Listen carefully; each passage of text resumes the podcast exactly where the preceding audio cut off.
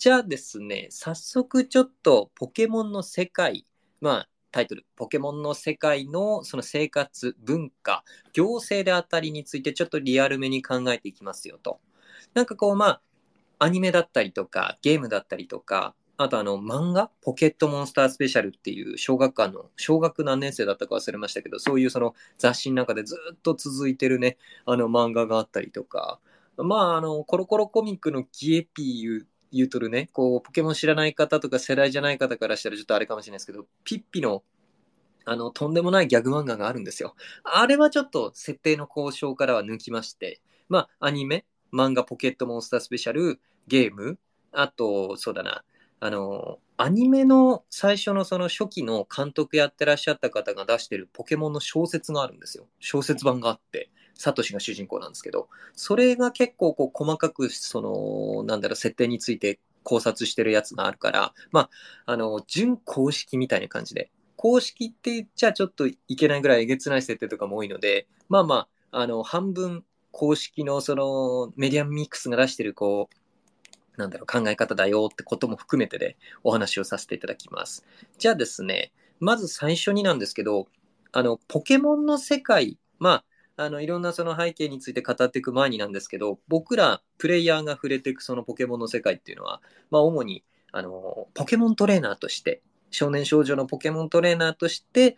その RPG していくわけですよね。あ、ロールプレイングしてるわけですよね。自分がそのトレーナーの男の子、女の子になって旅立つと。で、まあ、あの、ポケモンの世界のその旅、大体その権利というか、その出る資格が与えられるって、いろんなそのメディアミックスとかでたまに出てくるのが、あの、まあ、特にその小説版で書かれたやつなんですけど、旅は10歳を迎える児童全員が一応対象だと。で、あの、まあ、だからといって別に強制っていうことではないみたいなんですよね。その、例えば、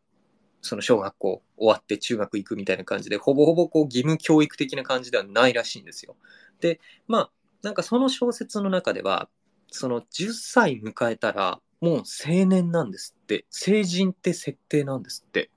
で、まあその成人してその後、まあその学校に進もうが、その選択的に中学生になりたい人は、あの、なんだ、中学校行ってもいいっていう設定なんですって。で、あと人によっては休学期間をこう何年か設けて、その間にポケモントレーナー修行をするっていうふうに言ってる題材もあったりするんですって。あ、ゆきちゃん、ありがとうございます。で、まあ、そんな感じで、あの、まあ、濃い設定が結構組まれてるんですけど、その、考えてもみたらね、旅に出るときに、やっぱりその最初の街からその出発する、出発するっていうときに、あの、ポケモン持ってない間は、こう、危険だから一人で草むらに出ていっちゃいけないよっていうふうに大人に止められるんですよ。で、最初必ずその主人公たちは、あの、ドラマがあってね、その、そこのメインの、あの、博士から最初の3匹をもらうんですよ。普通にもらったりとかね、あの、なんか、博士がフィールドワーク中に襲われそうになってんのを助けてあげて、不可抗力的に力を貸すぞってことで、そこに置いてあるポケモンスターボールから選んで、やったら、あの、筋いいじゃないかっつってポケモン譲ってもらうとかね、そういうそのストーリーもあったりするんですけど、とにかく大体が、その街から出ていくためには、あの、自分をこう自衛するための、なんでしょうね、もうナイフを持つような、小刀を持つような感覚でポケモンを手に入れるんですよね。まあ、確かにポケモンのその図鑑の中の説明って結構激ヤバなんですよ。アフリカゾウが毒ガスで死んじゃうとか、あの、何？トゲ肉をやられて、あの、何？猛烈な痛みを伴うとか、あとなんだろう、その、例えばラフレシアだったりとかのポケモン、草タイプのポケモンの花の香りを嗅ぐことによってもう失神するだとか、2キロ先までその香りが届くだとか、もうとんでもないんですよ。あの、まあ、なんかポケモンの図鑑僕今回のこの配信にあたって905種あるあのポケモンの今のね総数の905種類ポケモン図鑑全部読みました。もう本当にそんななんか最初そのちゃんと読むまでねいやなんかピカチュウのいる世界とか EV ちゃんのいる世界で住みたいななんてたまに思うんですよ。なんですけど多分僕はすぐ死にます。そこで暮らし始めたら多分すぐ死ぬ。だって道歩いてるだけで危ない。でもそれはポケモン持っていかなきゃいけないんですよ。っていうふうに、まあ、危険な社会の中でポケモンをこう、あの、手に入れて、で、あの、僕らその、人間っていうのは、まあ、この配信でもちょこちょこ言ってる、その、何、狼だ、なんだ、いろんなライオンだったりとかが爪や牙に訴えて自分たちのその生物の種の拡大を図ってきた。という反対に僕ら人間というのはその社会的な生活を営んで、まあ、群れを大きく大きくしてその中でこう技術だったりとかあの伝統文化っていうものだったりとかいろんなものをこう継承して何代にもやっていって自分たちの社会的なその生活で得られるあの武力だったりとかいろんなものをこう、まあ、強く大きく増強していってライオン獣たちのその爪や牙に勝つような生存戦略をとってこんな、ね、摩天楼を作り上げたわけですよね。っていうような風に人間、僕らこの現代社会で生きるためには、まあ、最低限一般的な教養を持つことですよね。あの、例えば識字率を上げてね、国全体でいろんなそのルールを施行して、あの、何？社会の基盤自体の底上げを図れるようにっていうことで教育がありますけど、その教育をして僕らは施されたことによって一般的な知識、教養、あとね、国語の授業何の意味があるんだろうと思ってましたよ。この、この時この人は何を考えたのか、答えてみなさいとか、ああいうもの何なんだろうって昔思ってましたけど、そういうふうに他者の視点に立って自分とは関係のない人間の視点に立っていろんなことを考えていくっていう、まあ、訓練にもなりますよね。っていう読解力を上げるってことで、まあ、簡単に言うと人間というのはコミュニケーション能力を持たないと暮らしていけないからってことで、あのクラスの中に押し込められていろんな勉強していってね。まあ、あとその、いろんなこの現代のお仕事っていうのは狩猟をしてどうこうとか、昔みたいな間口の広い世の中じゃなく、暗記記憶力を持って、いろんなもともとのその蓄積してきた伝播してきたその学術的な知識っていうものからそれをこう元に自分らでまた新たなものを作っていくっていう世の中なのでまあそういうお勉強させられるわけじゃないですか。なんですけどそのポケモンの世界っていうのは勉強以上にさっき言ったそのものすごい脅威たるそういう危ない危険生物たちと渡り合っていかなきゃいけないわけなんですよね。あの時にそれらをこう罰しというかあの、まるで猟友会のように、だからポケモントレーナーとかポケモンレンジャーって役職があるんですけど、まあそういう人たちっていうのは多分結構行政からお金もらってね、ハンティングしてそれを捕まえて、その、なんだろうな、時には、あの、殺してしまったりとか、まあ捕獲してそれをこう提出する。で、提出されたその政府側の方は、それをその研究機関で研究するなり、どうこうっていうことをするんだろうし、まあ、簡単に処分をしてしまう保健所みたいにやったりするんでしょうけど、まあ、そういうようなもう目に見えて目の前にあるものすごい危険なものに対してのそのなんでしょうね。あの対抗力を持たなきゃいけないわけなんですよね。この世界の人間っていうのは。だからなんかその10歳になってまるで元服の儀式成人の儀式かのようにやんなきゃいけないのかな。怖いなと。とんでもなく危ない生物がいっぱいいる中それこそねこれポケモン知らない人からしたら、こう、何のポケモンっていうのを僕は勝手につらつら言ってきます。ちょっとした説明はしますけどね。あの、ハブネークっていう、あの、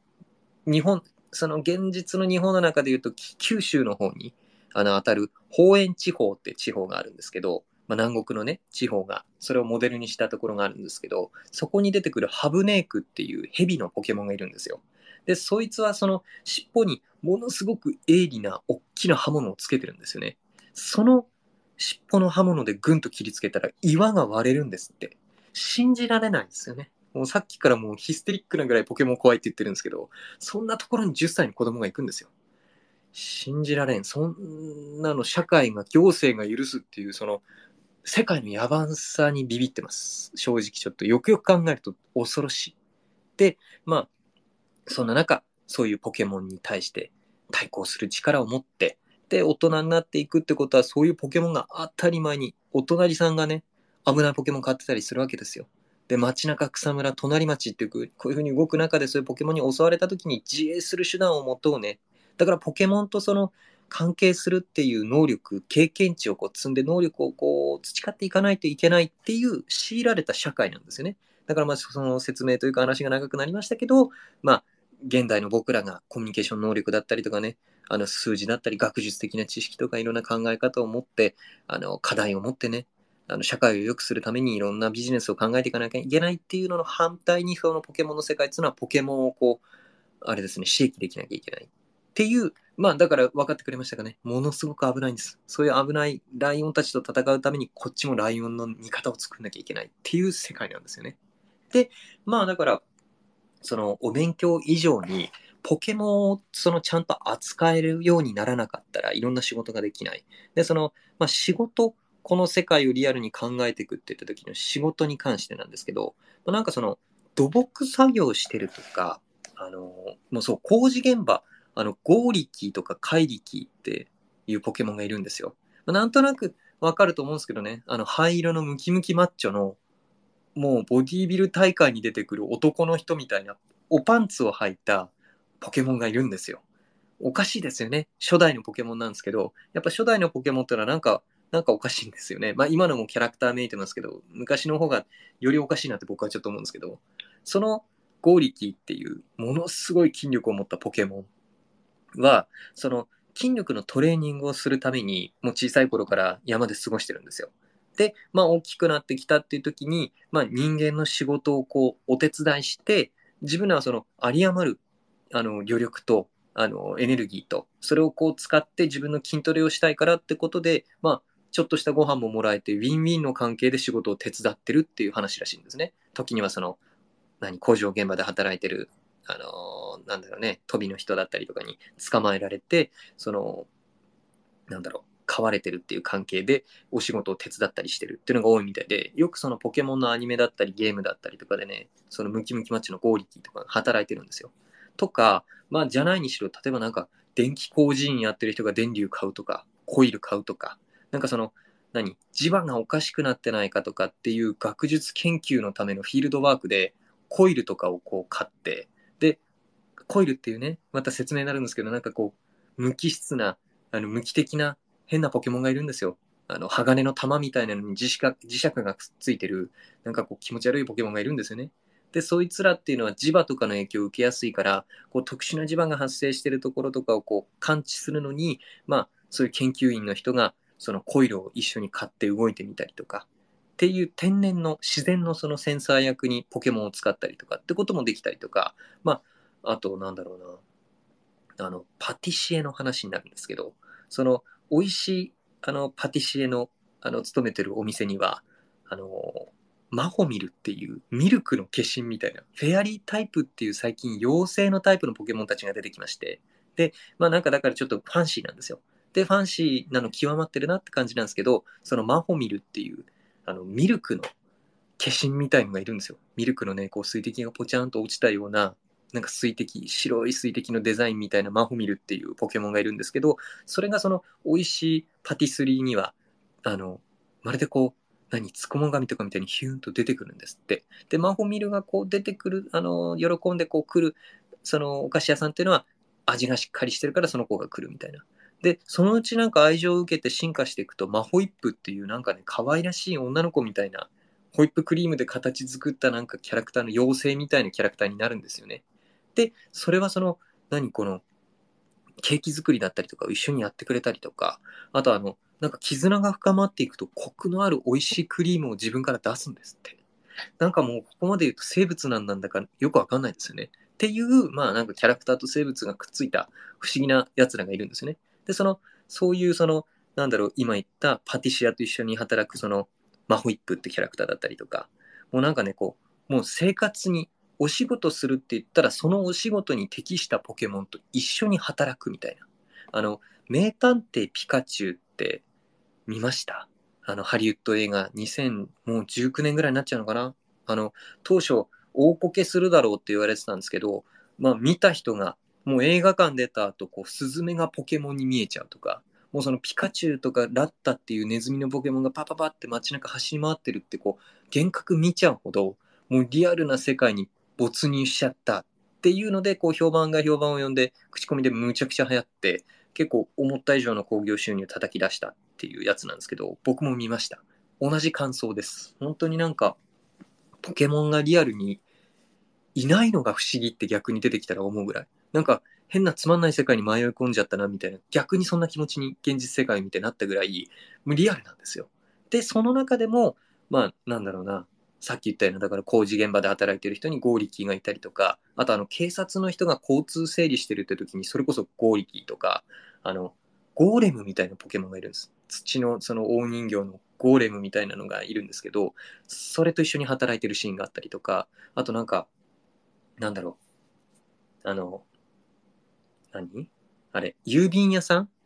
をお手伝いするために、こう、バッグをなんかこうかけてんのかな？なんかこう、ハーネスみたいにつけた鳥ポケモンがバーッと飛んでいって、その、投函してるシーンだったりとか、もうとにかく細かいんですよね。ポケモンとリアルの生活っていうのをこう、綺麗にマッチングした実写映像が流れる名探偵ピカチュウ。確か Amazon プライムで今もまた見れるはずなんですけど、まあちょっとこの話で興味持ってまだ見てなかったら見ていただきたい。っていうふうにまあそういうのの中でもこう語られてる通り、もうこの世界で働く、別にポケモントレーナーになるとか、レンジャーになるとか、はたまたポケモンマスターになるとか、そんな大きな夢を掲げなくても、普通に暮らしていくとき、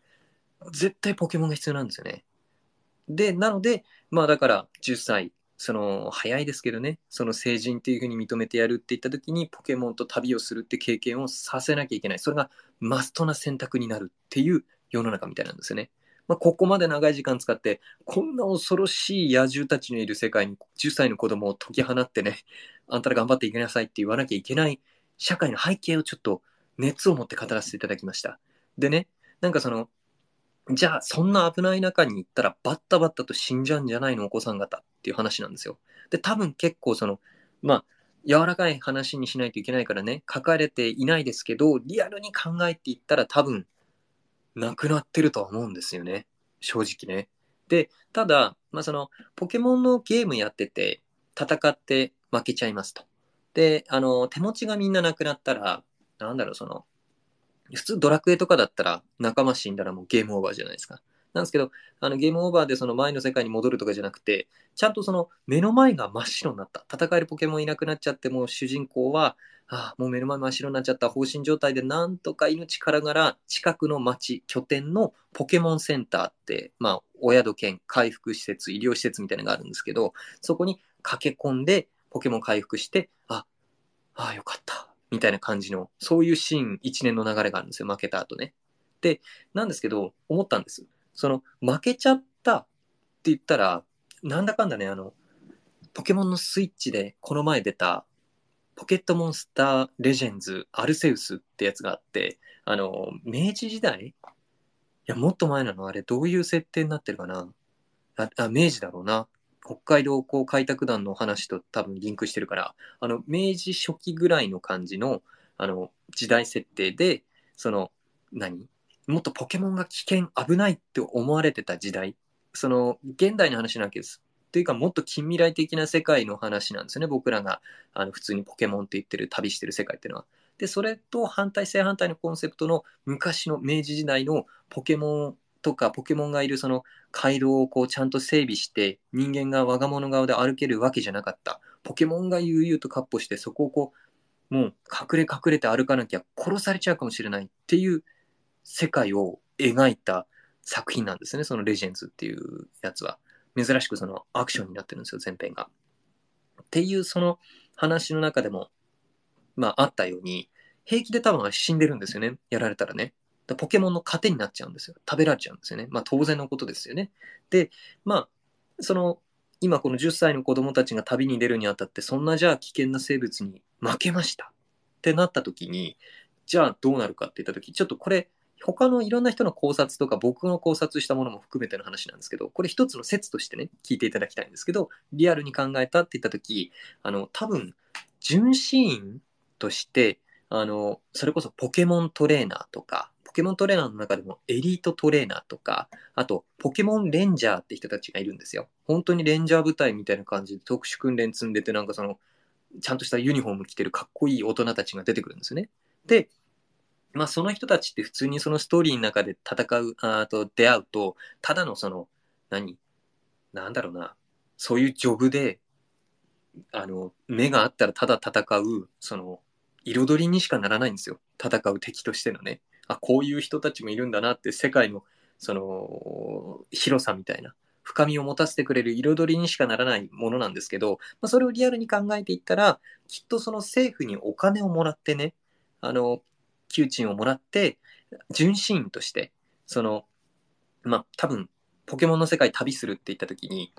まあ、マップの中でこの有名な街道をこうやって通って、ああやって通って、ここのジム行って何してっていうのは多分定まってると思うんですよね。で、あの、最低限そういう旅の知識だったりとか、まあ、あの、ポケモンを捕まえるにあたってのその所作、ルールだったりとか、いろんなものっていうもの、あとその字が読めなきゃいけないわけですから、子供の頃から今に至るまでその、いろんな勉強は10歳までの間に最低限の義務教育を多分早いスパンで終えてんでしょうね。で、まあ、そんな中で教えてもらったその一定の順路だったりとか守ってっていた時のそのポピュラーというか、なんだろうな、主だった街道。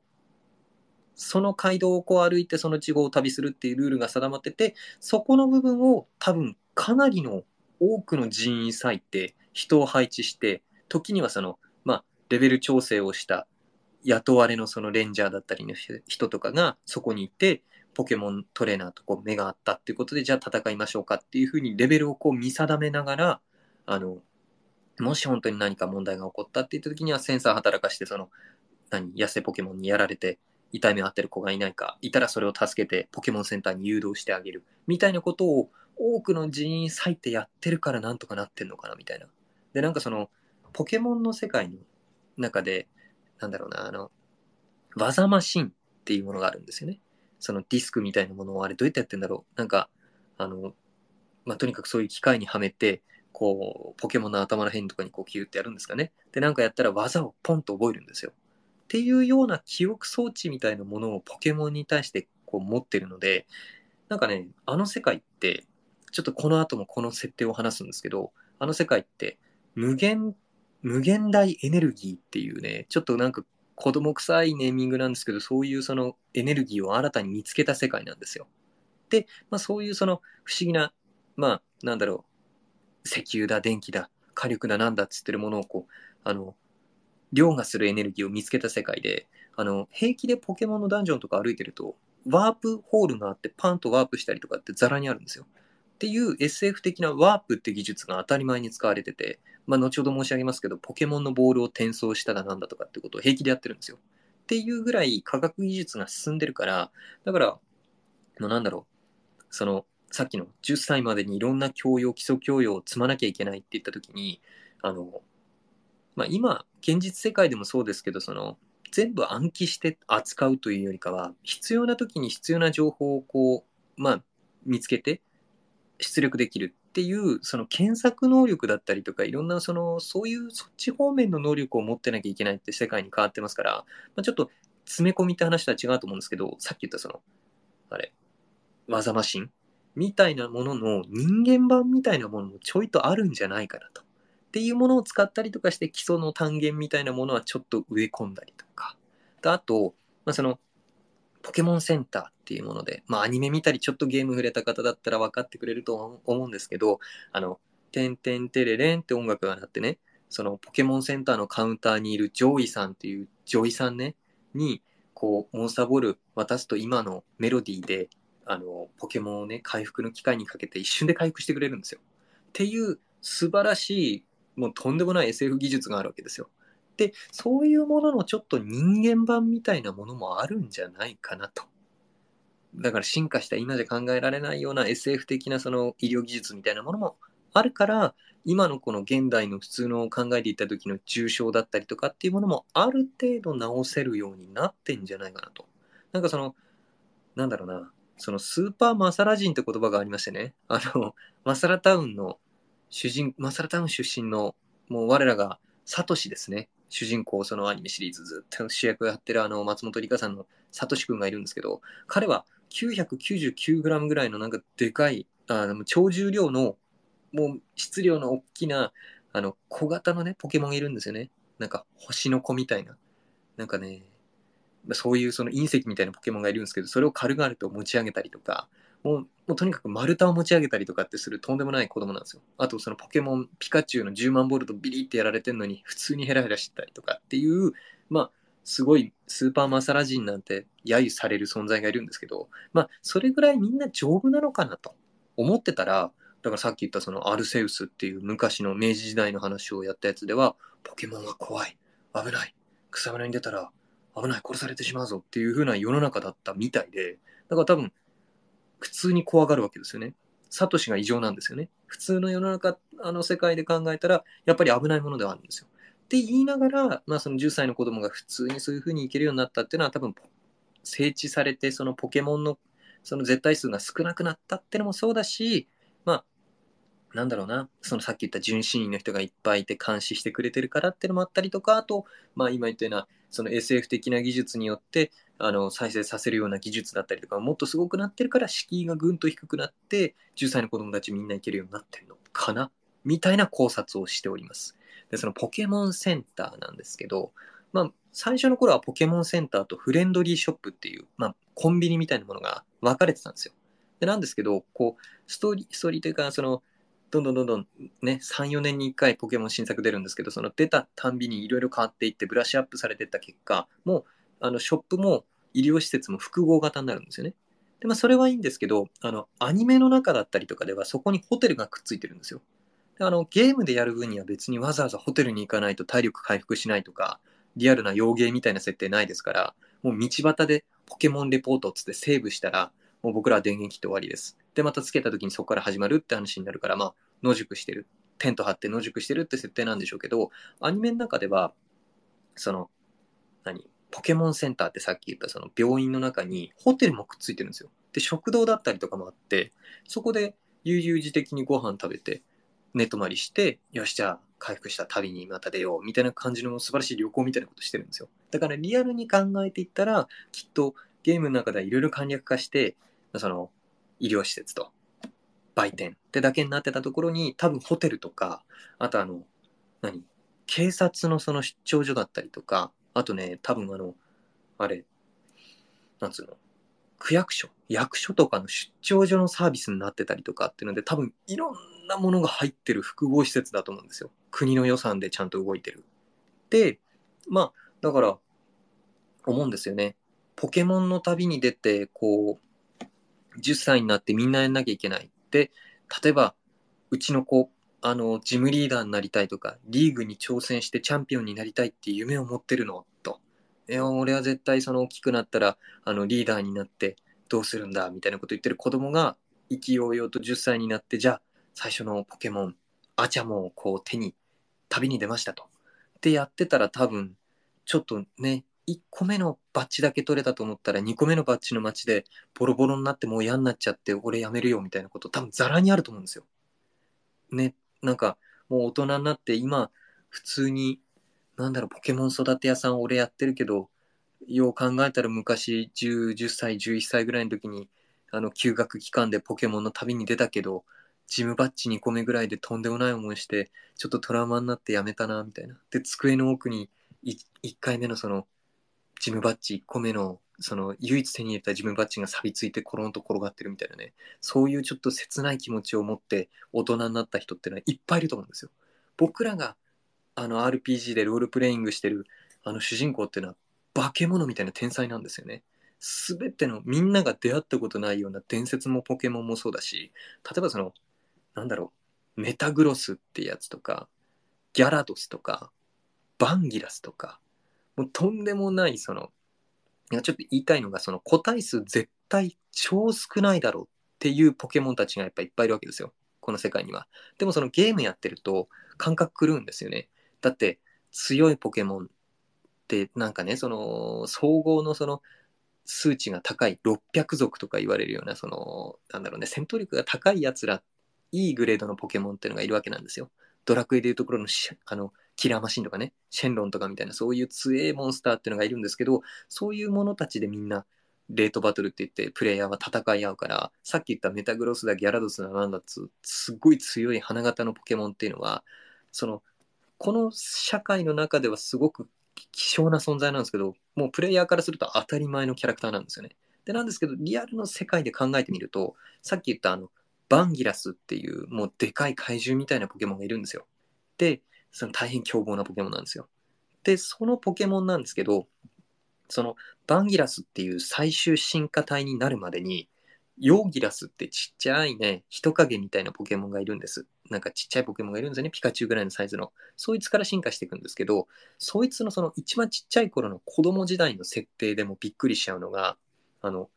その一個先のサナギみたいなやつに進化するんですよね。ヨーギラスってのは。で、その進化するために、山一個丸々平らげるんですって。土を食べる。石を食べて大きくなるっていう、なんか地面タイプとかのポケモンなので、もうとにかく山を食いまくって、1個食べちゃうんですって。ピカチュウぐらいのちっちゃいやつが。で、1個山平らげたら、さなぎになって進化していくっていう、正直とんでもない環境破壊な設定を持ってるんですよ。っていうポケモンが僕ら普通にプレイヤーだと、あ、バンギラスね、あ、ヨーギラスいっぱい捕まえよう。場合によっちゃ、あの、卵っていう、その、なんかね、やり方がありまして、まあ、簡単に言うといっぱいブリーダーとしてポケモンに産ませるんですよ、卵。で、強い厳選って言って強い個体を探すっていうやり方があるんですけど、そんなことやってたらもう、ヨーギラスいっぱい大量生産したら、もう世の中全部が北欧みたいな山のない国になりますよ。っていう、まあ何が伝えたいかっていうと、その図鑑の説明とか生態の説明的にこんなのいっぱいいてみんながお目にかかれるような世の中だったらもう世界回ってないよねって話で、ヨーギラスって今言ったやつ、まあ最終的なひいてはバンギラスだったりとかっていうのは多分一生のうちにあの一回生で見れたらいいんじゃないかぐらい結構希少なはずなんですよね。っていうポケモン結構もうゴロゴロです。だからそんな奴らを見つけて捕まえてかつやろうと思えばてっぺんの100レベルとかにやろうと思えば上げられちゃう忍耐力。っていうものを主人公僕らがその戦って一緒にやっていくそのロールプレイする対象である主人公はそんな能力を持ってるんですよ。だからポケモンブリーディングの大天才なんですよね。基本として。だから普通の世の中で考えたら多分手持ちなんていうのは最初の街で見かけるわかるかな？ポッポとかピジョンピジョットとかそんな感じのポケモンをずっと終生のパートナーにして、ななんだろう、初代で言うと、あの、最初小学校時代友達だった冴えないやつのコダック、なんかコガーとかいうなんか黄色いね、可愛いあの、ポゲーっとしたアヒルポケモンがいるんですよ。そのコダックっていうものをこう捕まえてたね、友達が同窓会にこう出くわしたら、ああ、見てって、コダックこうなったのつってゴルダックっていうかっこいいイケメンなね、あの、こう、青いカッパみたいなやつがいるんですよ。そういうのに進化するんですよね、コダックっていうのが。っていうのをこう見て、あ、すごいかっこいいポケモン手に入れたね、すごいじゃん、みたいな、頑張ったじゃん、みたいな世の中のはずなんですよ。でも僕らプレイヤー、大天才のトレーナーからすると、主人公からすると、ゴルダックなんてもうザラにいるっていう、そういう感覚分かってくれますかね。だから普通に考えたら、もう、そんなバンギラスだなんだなんてのは手に入らないわけで、まあ、主人公はむちゃくちゃ天才だっていうことをちょっと今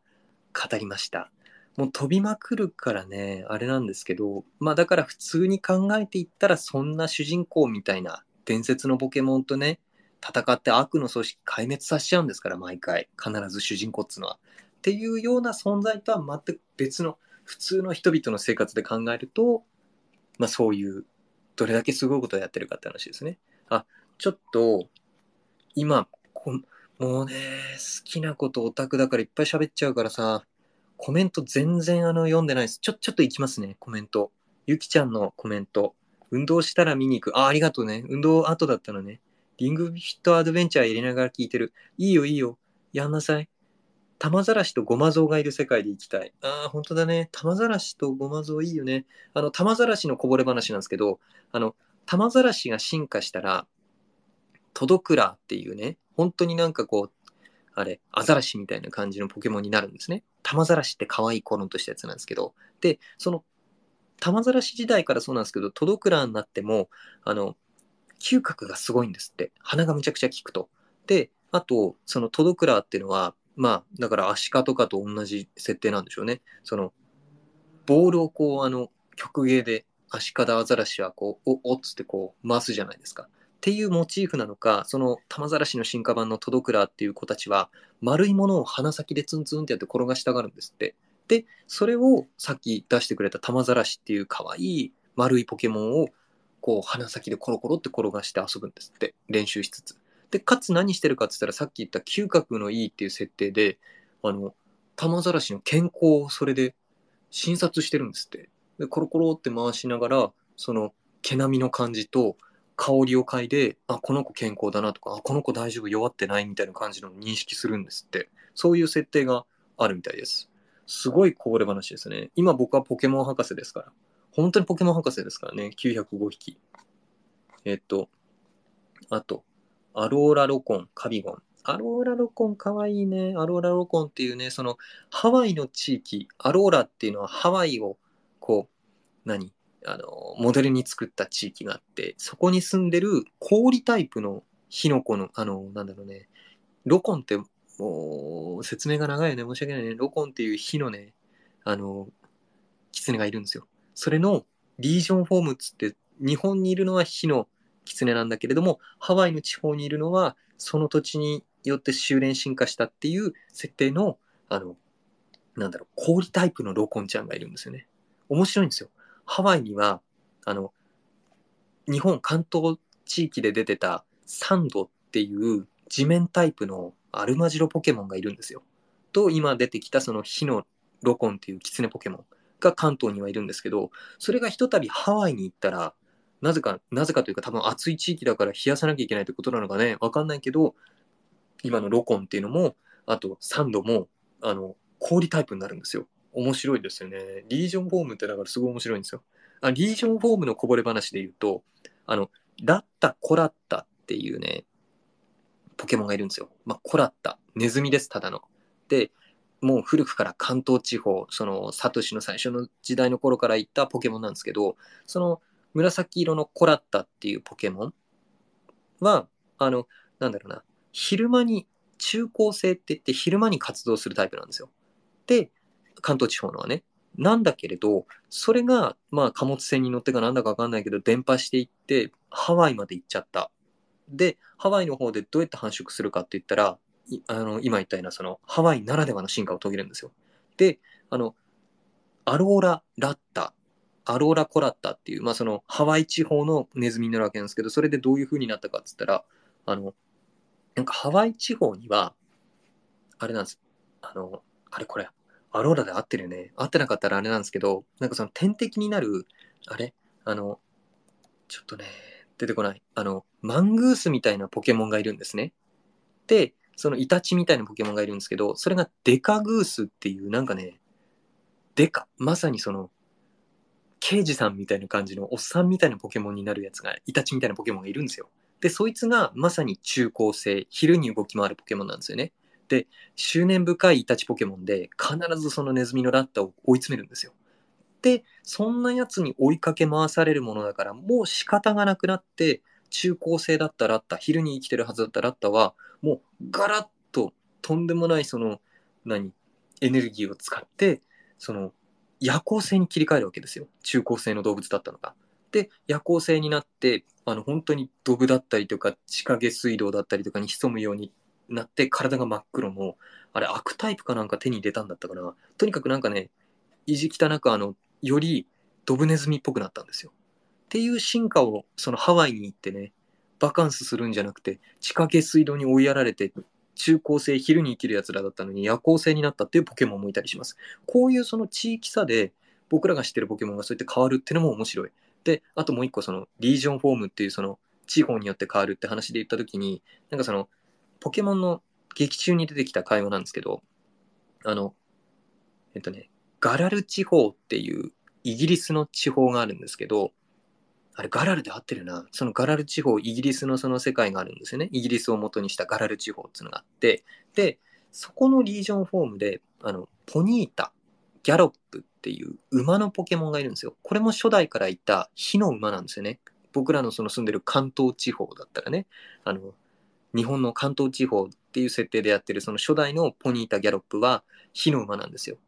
で、なんですけど、そのポニータの、その、イギリス版の、イギリスでその生活してるその馬っていうのは、ユニコーンみたいな感じになってて、まあ同じように角は生えてるんですけど、フェアリータイプって言ってなんかね、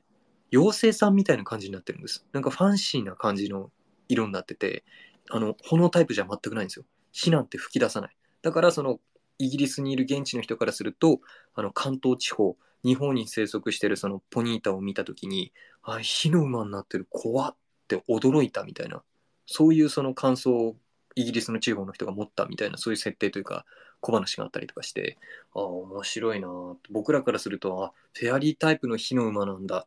えー、イギリスガラル面白いって思ったんですけど、逆から見たら、火を吹き出すその火の馬になってるポニータ怖いってガラルの人は思ってるっていうのを、ストーリーの中に入れてたりとかして、すごく面白かった。で、なんかね、その、イギリスモチーフのガラルっていう、最近出てる、その、まあ、次出るやつはスペイン、ポルトガルなんですけど、その1個前に出てる、まあ、今現時点変える内容の中、あ変えるその作品の中では最新の、まあ、ポケットモンスターソードシールドっていう剣立てって呼ばれてるあの作品があるんですけど、それがイギリス地方を元にしたガラル地方っていうところが舞台になってるんですね。で、そのガラ、あの、なんだろうな、ガラル地方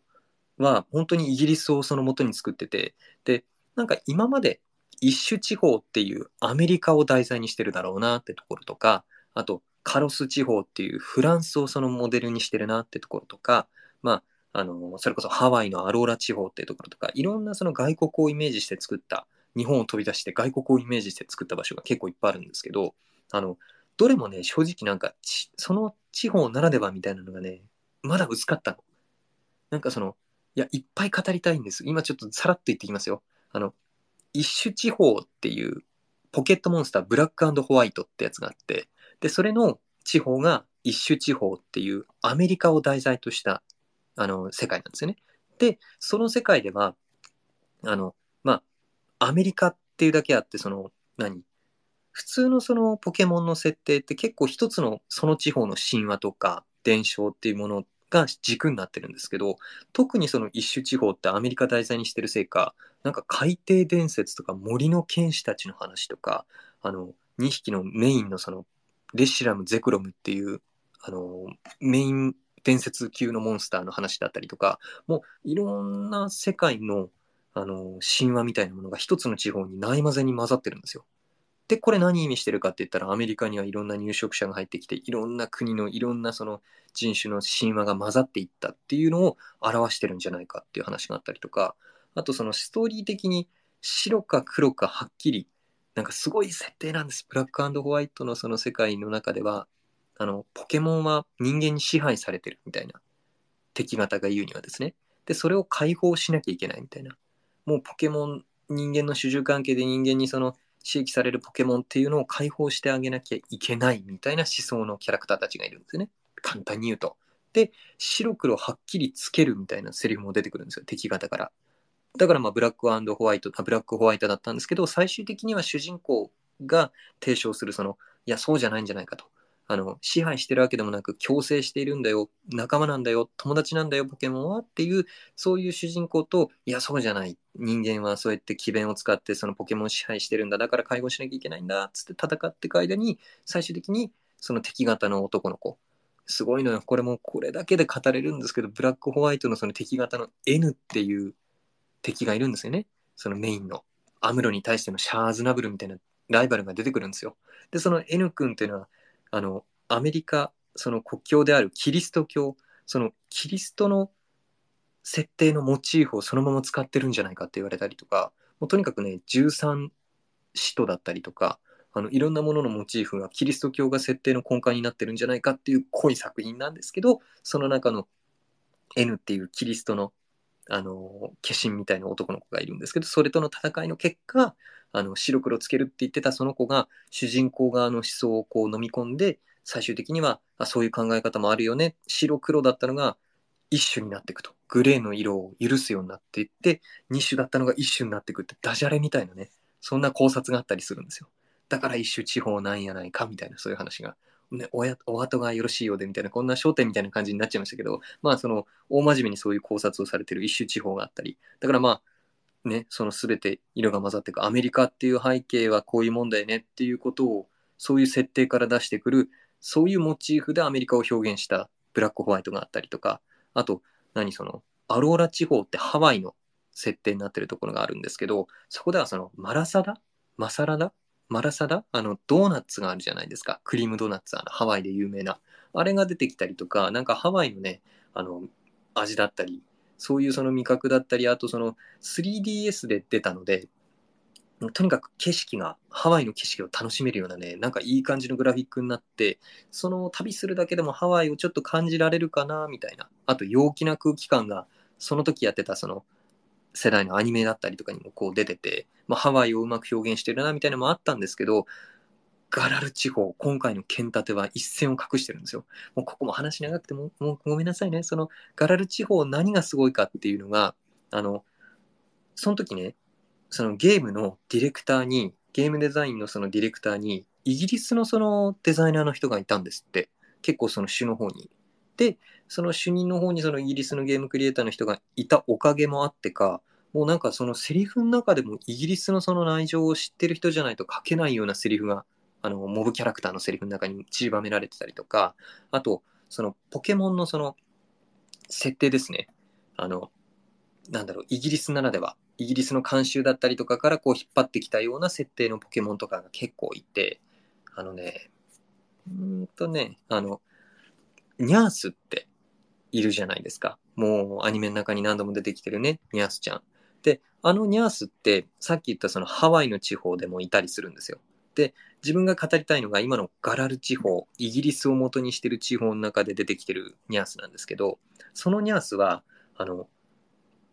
遠い昔、その10世紀、11世紀ぐらいまでもうヨーロッパ全土に牙を向いて、あの、例えば英語のその元祖になった言葉を作ったって言われるほど影響力のあった北欧の民、バイキング、海洋民族のバイキングをあの、モデルにしてるんですよね。その、ガラル地方のニャースは。で、なんか、鋼タイプが入ってるんですよ。ノーマルじゃなくて。全身の毛がなんかね、こう、粗暴なバイキングのこう、伸ばしっぱなしのヒゲみたいな感じで、もう胸毛もボーボーで、目がギラギラしてる。もう爪ピュッと伸ばしたら、こう、刀みたいになっちゃうね。そういうちょっと危ない粗暴なニャースちゃんがいるんですよ。で、それが進化すると、ニャイキングっていうポケモンになるんですよ。あの、ペルシアンってものになるはずだったのに、ニャイキングってものに、その、ガラル地方のニャースだけはなるんですよ。で、本当に見た目バイキングなんですよね。バイキングのこの角ついた、あの、兜に、もう爪伸ばしたら本当にこう、サーベルになっちゃうんですよ。っていう進化を遂げるんですよね。で、図鑑のその説明の中には、あの、北方の海洋民族と共に過ごすうちに、あの、この姿になっていったみたいな設定が書かれてて、なんか生物の選択性ってあるじゃないですか、その進化の。到達がかかって選択的に進化していくっていう話の中で、なんかその、もう飛びまくって申し訳ないですね。この配信こういうもんだから許してもらいたいんですけど、あの、例えば昔言われてたその、キリンが、リアルのキリンがね、あの、何世代もこう生きていく間に、高いその上の方にある葉っぱを食べられるように、あの、首を伸ばしていったんだよ、みたいな話があったじゃないですか。っていうことを語る、その遺伝、進化学を語る、その論もあるわけなんですよね。願うから。生物が願うから遺伝子にこう働きかけられて何世代ってこう動いていく間に徐々にこう首が伸びていったんじゃないの？って考えもあるっていうまあ話はありますよね。でなんですけどこれってもう今すごく否定されちゃってるそのダーウィンのその説があの選択性っていうやつで、まあ、簡単に言うとあの別に望んで一世代ずつこう首が伸びてったっていうわけじゃなくて、いきなり突然変異的に首が長いやつが生まれましたと。まあ突然変異じゃないにしろ首が長い個体がたまたま生まれた。で、そのたまたま生まれたやつの方が、あの、首が上の方にあるわけだからね、葉っぱをいっぱい食べれて栄養状態が高く魅力的な、あの、オスに見えました。だからメスに選んでもらえて、いっぱい子孫を残せました。ってやっていく結果、その、何？あの、首が長い形質のやつが、まあ、遺伝していって遺伝していってってやってる間に結局その首が短いやつらっていうのはその競争に負けて滅びていって首が長いやつらの遺伝子が残っていったから今のキリンがいるっていうだけっていう話がありますよね。あの花カマキリっているじゃないですか。もう花にしか見えないやつ。あれだってなんかね正直さっき言った前者の論で語りたいですよ。あ鼻にこう擬態して紛れていったらここで暮らしやすいんじゃないかって願ってる間になっていったとしか思えないぐらい綺麗にあの花の色してますからね。とかなんか神様がいてあ鼻にこう混ざっていけるようにみたいななんかその大きな意志が介在してるように感じるっていうふうな昔々の学説はあったんですけど実のところさっき言ったように、まあ、たまたまあの色にこう近い個体が生まれました。たまたまそこで暮らしていった時にあの花と間違えられて鳥に食われませんでしたってことを繰り返してる間にそのより洗練されていってまんま花に見えるやつらが残っていった。しんちょっと信じられなくはあるけどやっぱそういうもんなんだな悠久の時間っていうのはそういった進化を促すんだなみたいなことを感じますけどまあそのだからさっき言ったようなニャースのね、海洋民族と過ごすうちにそいつらと一緒の感じになるためにって言って、よし、変わるぞっつって進化バーン変わりました。リージョンフォームガラルのニャースですっていうのは本当に生物学的に言うと何言っとんねんって話なわけですよね。たまたま、だからその話で言うとたまたまバイキングっぽい身なりのニャースだったから、お仲間やんということで一緒に遠征行ってガンガンイギリス攻めようぜっていうのにこう遠征旅行に連れてってもらえてそこに残っていったって方がまだ辻褄が合うんですよね。でも図鑑の説明からすると願ったからそうなったみたいな話になってるんですよ。ポケモンってこの往々にしてこの考えが多いんですよね。例えばそのあのボーマンダっていうポケモンがいるんですけどあのドラゴンのポケモンがいるわけですね。でその最初はタツベイっていう羽も生えてないちっちゃなこうラプターみたいなあのラプトルみたいなちっちゃいねポケモンなんですよね。トカゲみたいな。でそれがもう羽を生やしたい羽を生やしたいってこう願ってる間にあのなんだろうなこう眉みたいなものにくるまってちょっと充電した後に羽を生やして進化するっていう一世代の中でそのさっき言った主たる学説の中とはもう全く関係のないその本人が願ったから軍単位主単位とか群れ単位主単位で願ったからとかでもなくあの個体単位で願った結果1台でバンバンって進化するっていうだからもうね普通その1世代の中でそんな変化起こらないよって話をこう何世代も経ず1世代の中でバンバンって変えていくっていうポケモンの中にその生物学的な話言ってちゃうやんっていうのはもうおかしな話なんですけどまあリアルと比べてみるとこんだけ違って面白いねって話をしたかったです。でまあねそういうリージョンフォームっていうのが面白いよね。だからまるっきり違うんですよ。そこにいてたまたま突然変異してそれがその世界で生きやすかったから残ってそれ以外のやつは死んでいったじゃなくてその世界に合わせて変化できるんですよね。で、まあ、ポケモンっていうものはそのなんだろうこの自分を変化させていくっていう能力がものすごく高いみたいなんですよ。で、まあ、あの EV っていうキャラクターがいるんですよね。あのご存知ありますかね？むちゃくちゃ可愛い茶色い EV ちゃんっていうのがいるんです。あのピカチュウと双璧をなすぐらい可愛いキャラクターなんです。で、その EV ちゃんっていうのは、あの、進化の石、地球の、その世界の地球の中にあるいろんなエネルギーを持った、例えば炎の石とか雷の石とかいろんなその自然現象のこう、エネルギーを持った石があって、で、それを近づけられることによって、あの、EV ちゃんの遺伝子っていうのは他のポケモンに比べても変化しやすいんですって。揺れ動きやすい、その不定形な側面があるらしく。で、そういう特殊な放射線とかを浴びると、それに合わせて、その遺伝子がガーンと書き換わって、そういう強烈な進化をして、もう炎、草、電気、あの、水とか、あないか？氷とか、エスパーとかね、こう、いろいろ、いろんなタイプに変われちゃうんですよ。EV ちゃんっていうのは。っていう、EV は特に顕著なパターンの生物ではあるんですけど、別に EV に限ったことじゃなくても全体的にみんなポケモンそうですよね。羽生やしたいっつってリザードンが羽生やしたりとかっていうのが当たり前にあるわけですから。で、じゃあ、その、もう時間が2時間しかないからごめんなさい、早口で。で、そのポケモンっていうのは、じゃあ、そのなんでそんな風にいろいろ変わっていくのよと。なんでそんなに変われるのっていう、その、ポケモンのね、そのどういうふうに生まれていったかっていう話をちょっとさせていただきます。いろんなね、都市伝説とかね、いろんな考察とかね、さっき言ったその小説版のその反公式みたいな設定とかからも交えて語っていきます。そのポケモンっていうその生物に関してなんですけど、まああの、あの子たちって、あの子たちっておかしいですけどね、もう僕はポケモン博士です、今日は。で、そのポケモンっていうのは、あの、不思議なもんで、その、ボールを投げると勝手に入っていくじゃないですか。で、仲間になるじゃないですか。あれっていうのは、モンスターボールがそのポケモンに特殊な電気を当ててこうちっちゃくなれって言ってるわけじゃなくてあのモンスターボールがちっちゃくさせるそのドラゴンボールのポイポイカプセルみたいなあの機構を持ってるわけじゃなくてあのなんでしょうね。ポケモンっていうのはなんかつわぶき博士だか忘れましたけどある博士が昔そのオコリザル初代の変なポケモンがいるんですよ。豚みたいなオコリっぽい豚ポケモンみたいなのがいるんですよね。でそれにいろんなその実験をして投薬とかいろんなことして実験してたらどんどん弱っていってしまって瀕死の状態に陥ったんですって。ってなった時にあのあれ隠れていなくなっちゃった。どこ行った？てそのオコリザルっていうのを探してたらもうメガネケースの後ろにちっちゃくなって縮こまっていたみたいなとんでもない話があるんですよ。で、それどういうことかっていうと、もうポケモンっていうのは瀕死状態になったりとかっていうなる、あの、なってしまうと、その、危険から逃れるために、その変化しやすい自分の遺伝子とか、その体の体細胞、体積ってものを、あの、変化させることができると。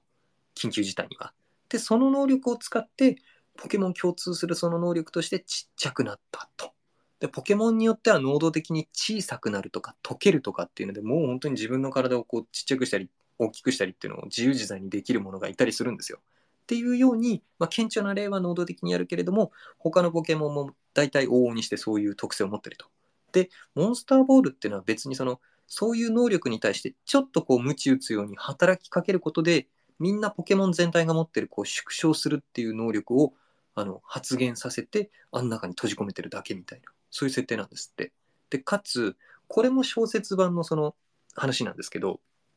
あの、ギュンとじゃあちっちゃくなってモンスターボールの中に閉じ込められちゃうだけなのかと思ったら、あの、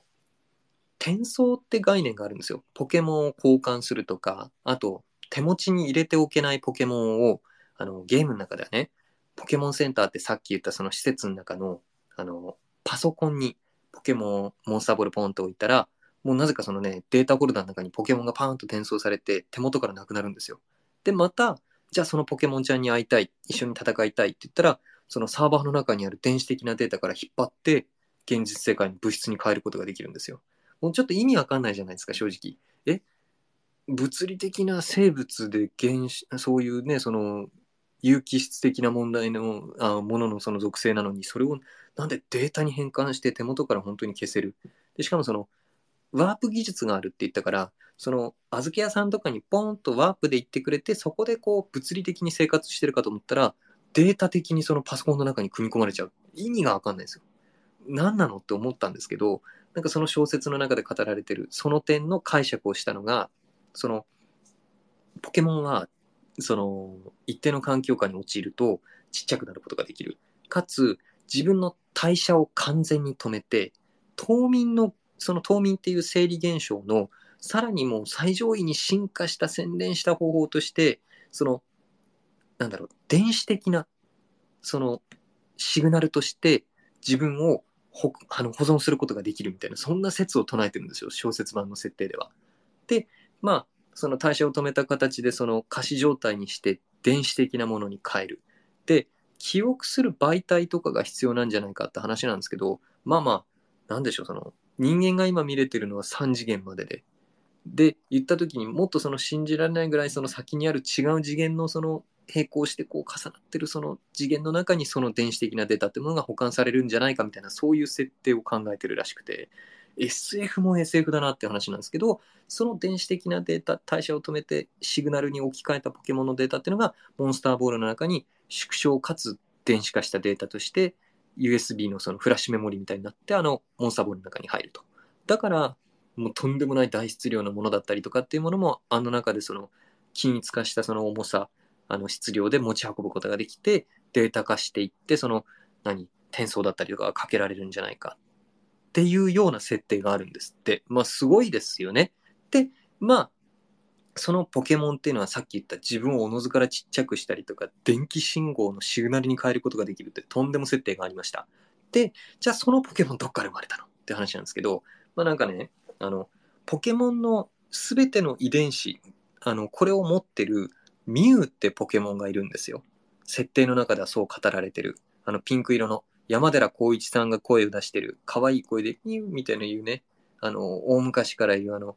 わかりますかね？初代のポケモン映画とかに出てきたね、151匹目の伝説のポケモン、ミュウっていうのがいるんですよ。で、それはさっき言ったように全てのポケモンの遺伝子を持ってるって設定なんですよ。で、あの、えっとね、初代の関東地方の設定、あのストーリーの中に、あの、グレン島だったかな？あの、島があるんですよね。で、そこで、あの、ポケモンの研究に勤しんでいた、えっ、とね、あの、富士老人っていうのがいるんですよ。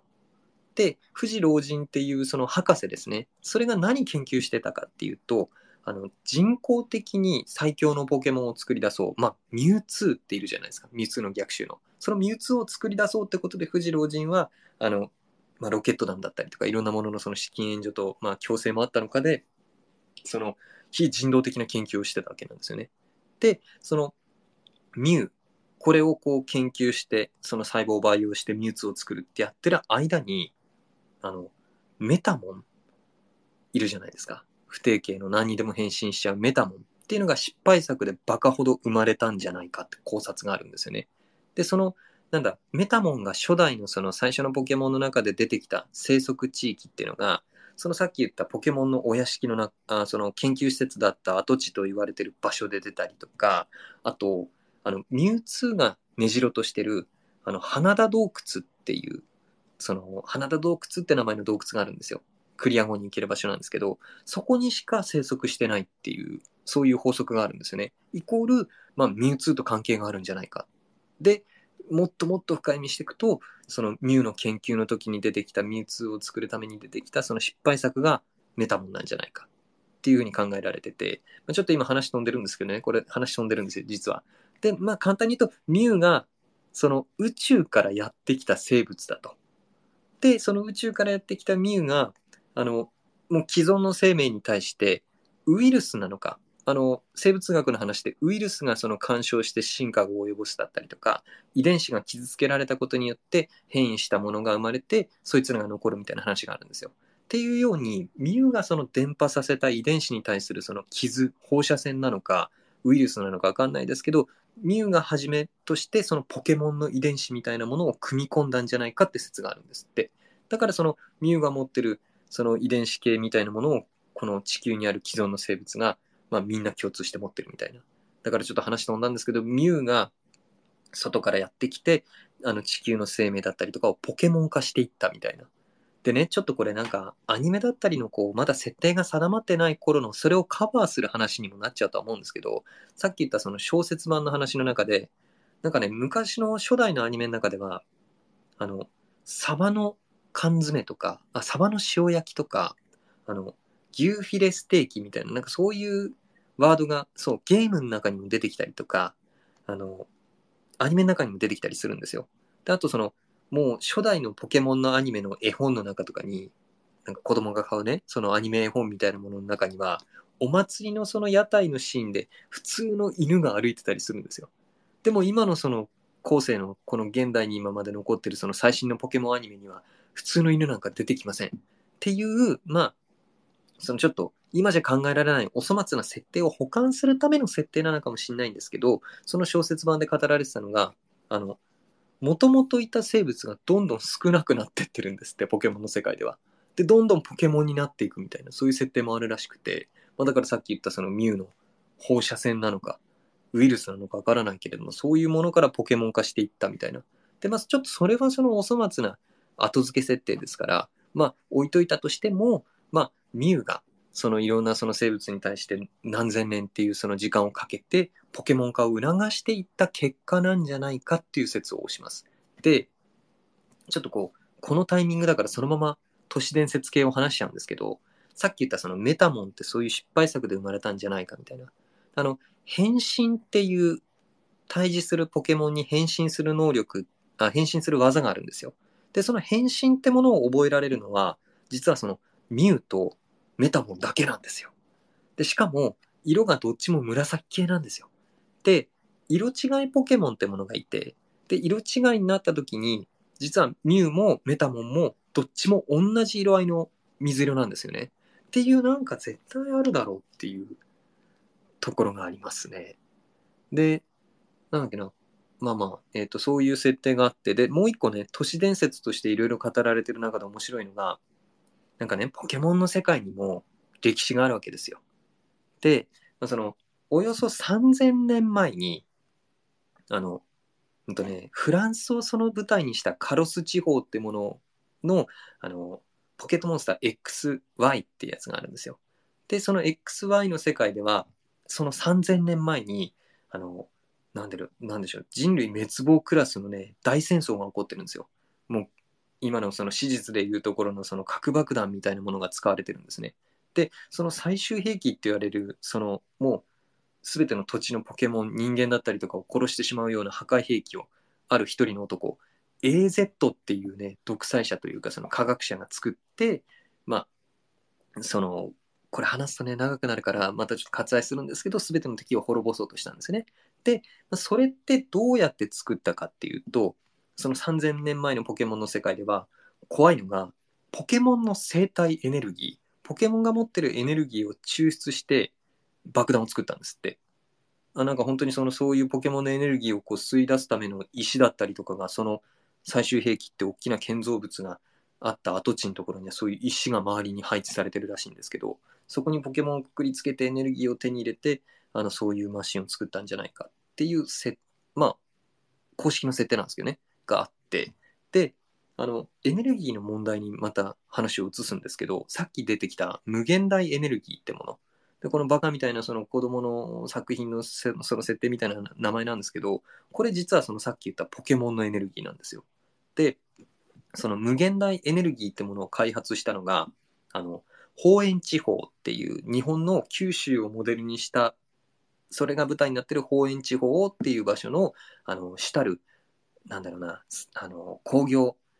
企業であるデボンコーポレーションっていう会社があるんですよ。でそのデボンコーポレーションっていうのがロケット作って宇宙開発したりとか、まあ、いろんな公共事業とかのもう中枢を担ってるもうなんでしょうその国の主幹産業みたいな感じの会社なんですよねデボンコーポレーションっていうのが。でそこの人たちが提唱してるというかあのメインとして扱ってる商品エネルギー商材が今言った無限大エネルギーってものなんですよね。でそれって実のところポケモンから抽出してるって話なんですよ。で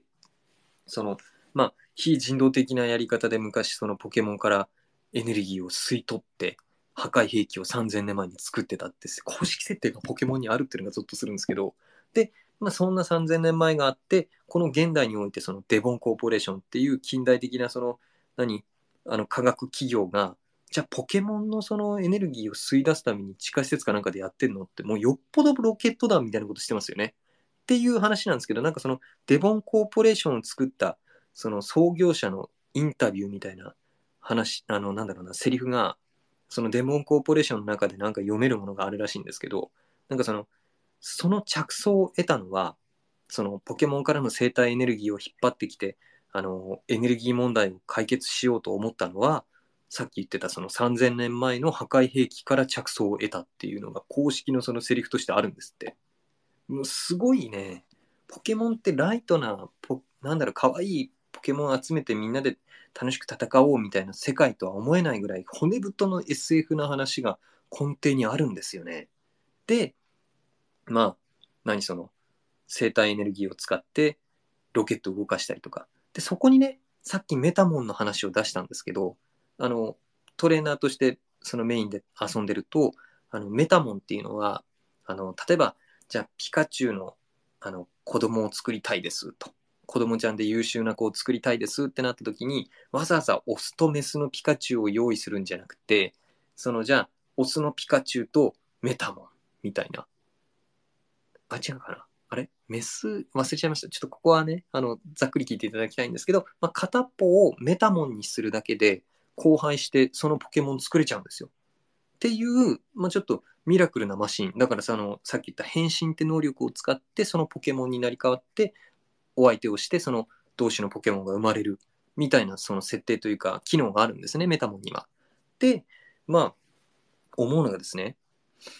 その生体エネルギーを作るって言った時に多分メタモンがまあねこう大っぴらに描写できない話ですけどそれこそ地下施設みたいなところだったりとかであのねあのキノコとかをこう生やしたりとかするかのようにそのミュウツーを作ったりとかっていう技術がもしかしたら転用されてメタモンを使ってこう培養されたポケモンだったりとかを装置につなげてそのエネルギーをこう取り出してたりするんじゃないかみたいな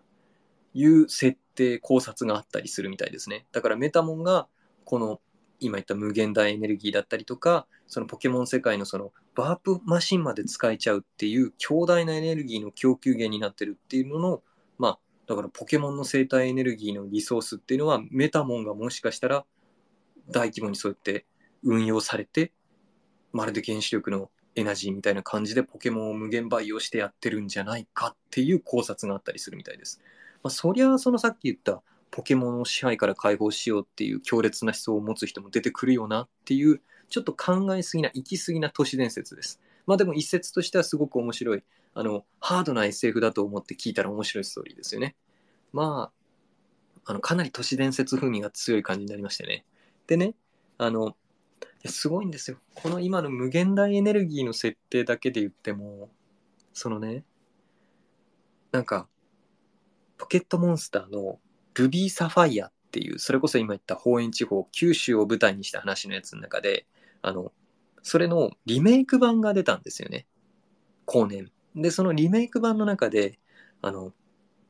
隕石がね、そのメインストーリークリアした後の、プラスアルファの、あのストーリーとして、まあ簡単に言っちゃいますよ。隕石が空から降ってきて、その隕石をワープホールとかにこう、スッと入れて、よそのところに飛ばして逃がそう。地球に当たらないようにしようみたいな感じの、まあ、アルマゲドンみたいなね、そういう設定のストーリーが展開される話があるんですよ。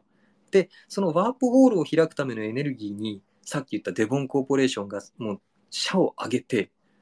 あの、埋蔵してたその無限大エネルギーを使うぞっていう話をする展開があるんです。で、まあ、ストーリーいろいろあってそれやらないようになるんですけど、その中でしっかり語られることはないんですけど、今言った無限大エネルギーっていうものは、あの、それを使うためのその条件がありまして、実は。ポケモンのその生態エネルギーを使うのに、キーストーンっていう、これね、メガ進化ってものがあるんですよ。ポケモンのこの世界の設定の中に。そのメガ進化ってものは、例えばリザードンとか、最終進化までしたやつとか、進化しなかったはずのポケモンに、あの、えっとね、その、ポケモンの生態エネルギーに対して、キーストーンとかメガストーンっていうね、まあ簡単に言うとそういう不思議な鉱石を近づけて、トレーナーのその人間から出る生命エネルギーをこう、なんだろう、掛け合わせることによって、ポケモンの生命力をこう、もう爆発的に増大させて変身させるみたいな、そのとんでもない離れ技があるんですよね。で、あの、その技術の転用なんですって。今言ってた無限大エネルギーがうんぬんっていうのは。だからそれを使うためには、人間のエネルギーも必要なんですって。で、さっき言ったその方園地方の危機を救う隕石からこう、ワープホールを出して、この地球を救うっていう話の中で、あの、大っぴらに語りはしないし、語られはしないんですけど、そのデモンコーポレーション、その人々がその社を挙げて、もう、その、命運をかけて、人間を救う、その人類を救うために、その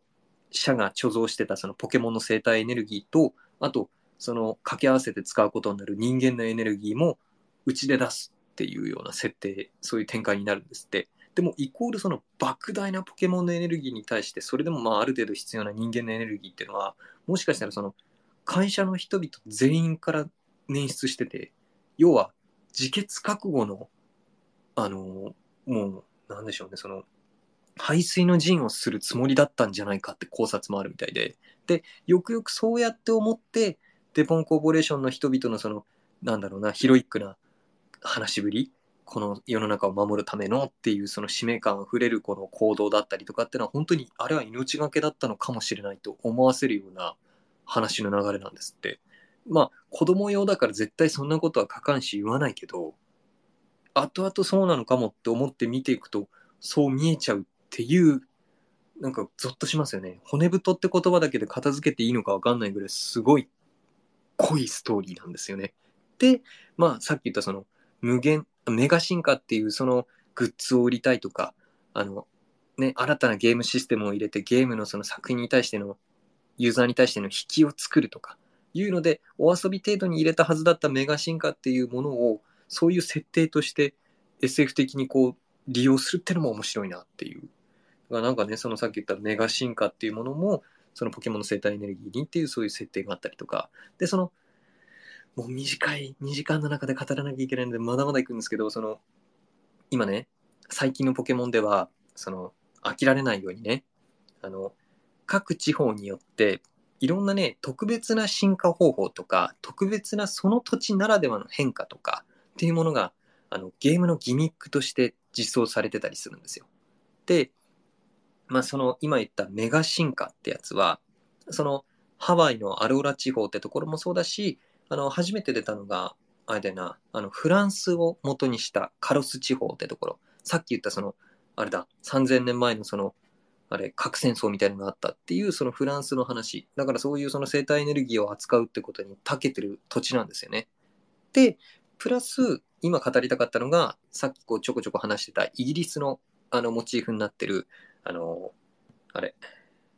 ガラル地方ってところ。で、このイギリスモチーフの土地で出てきてるその、なんだ、特別なその技というか、進化形態っていうのが、巨大マックスとか大マックスっていうものなんですよ。まあ、簡単に言っちゃいますよ。簡単に言っちゃうと、ポケモンが、あの、もう、超巨大化するんです。もう、ウルトラ怪獣みたいに巨大化して、ダイナミックに戦うみたいな。最初僕はあの、この作品のトレーラー出た時に、はぁって思ったんですよ。うん、大きくなったからって何が楽しいのって。で、なんか、あの、ダイマックスってただポケモンみんな大きくなれるんですね。で、なれるんですけど、プラス巨大マックスって言って、その、大きくなるだけじゃなくて、オリジナルのその、大きくなった時にしかなれないデザインの、その進化ができる特別な、そういうデザインが用意されたポケモンたちもいるんですよ。で、そういうそのなんか、なんだろうな、あの、面白みっていうものをデザインだったりからも語りかけてくる、つあの、提案してくれるってすごいなとは思ったんですけど、最初正直なんだこれって思ってたんですよね。つまんなって思ってたんです。なんですけど、実際ゲームやってみると、なんかね、あの、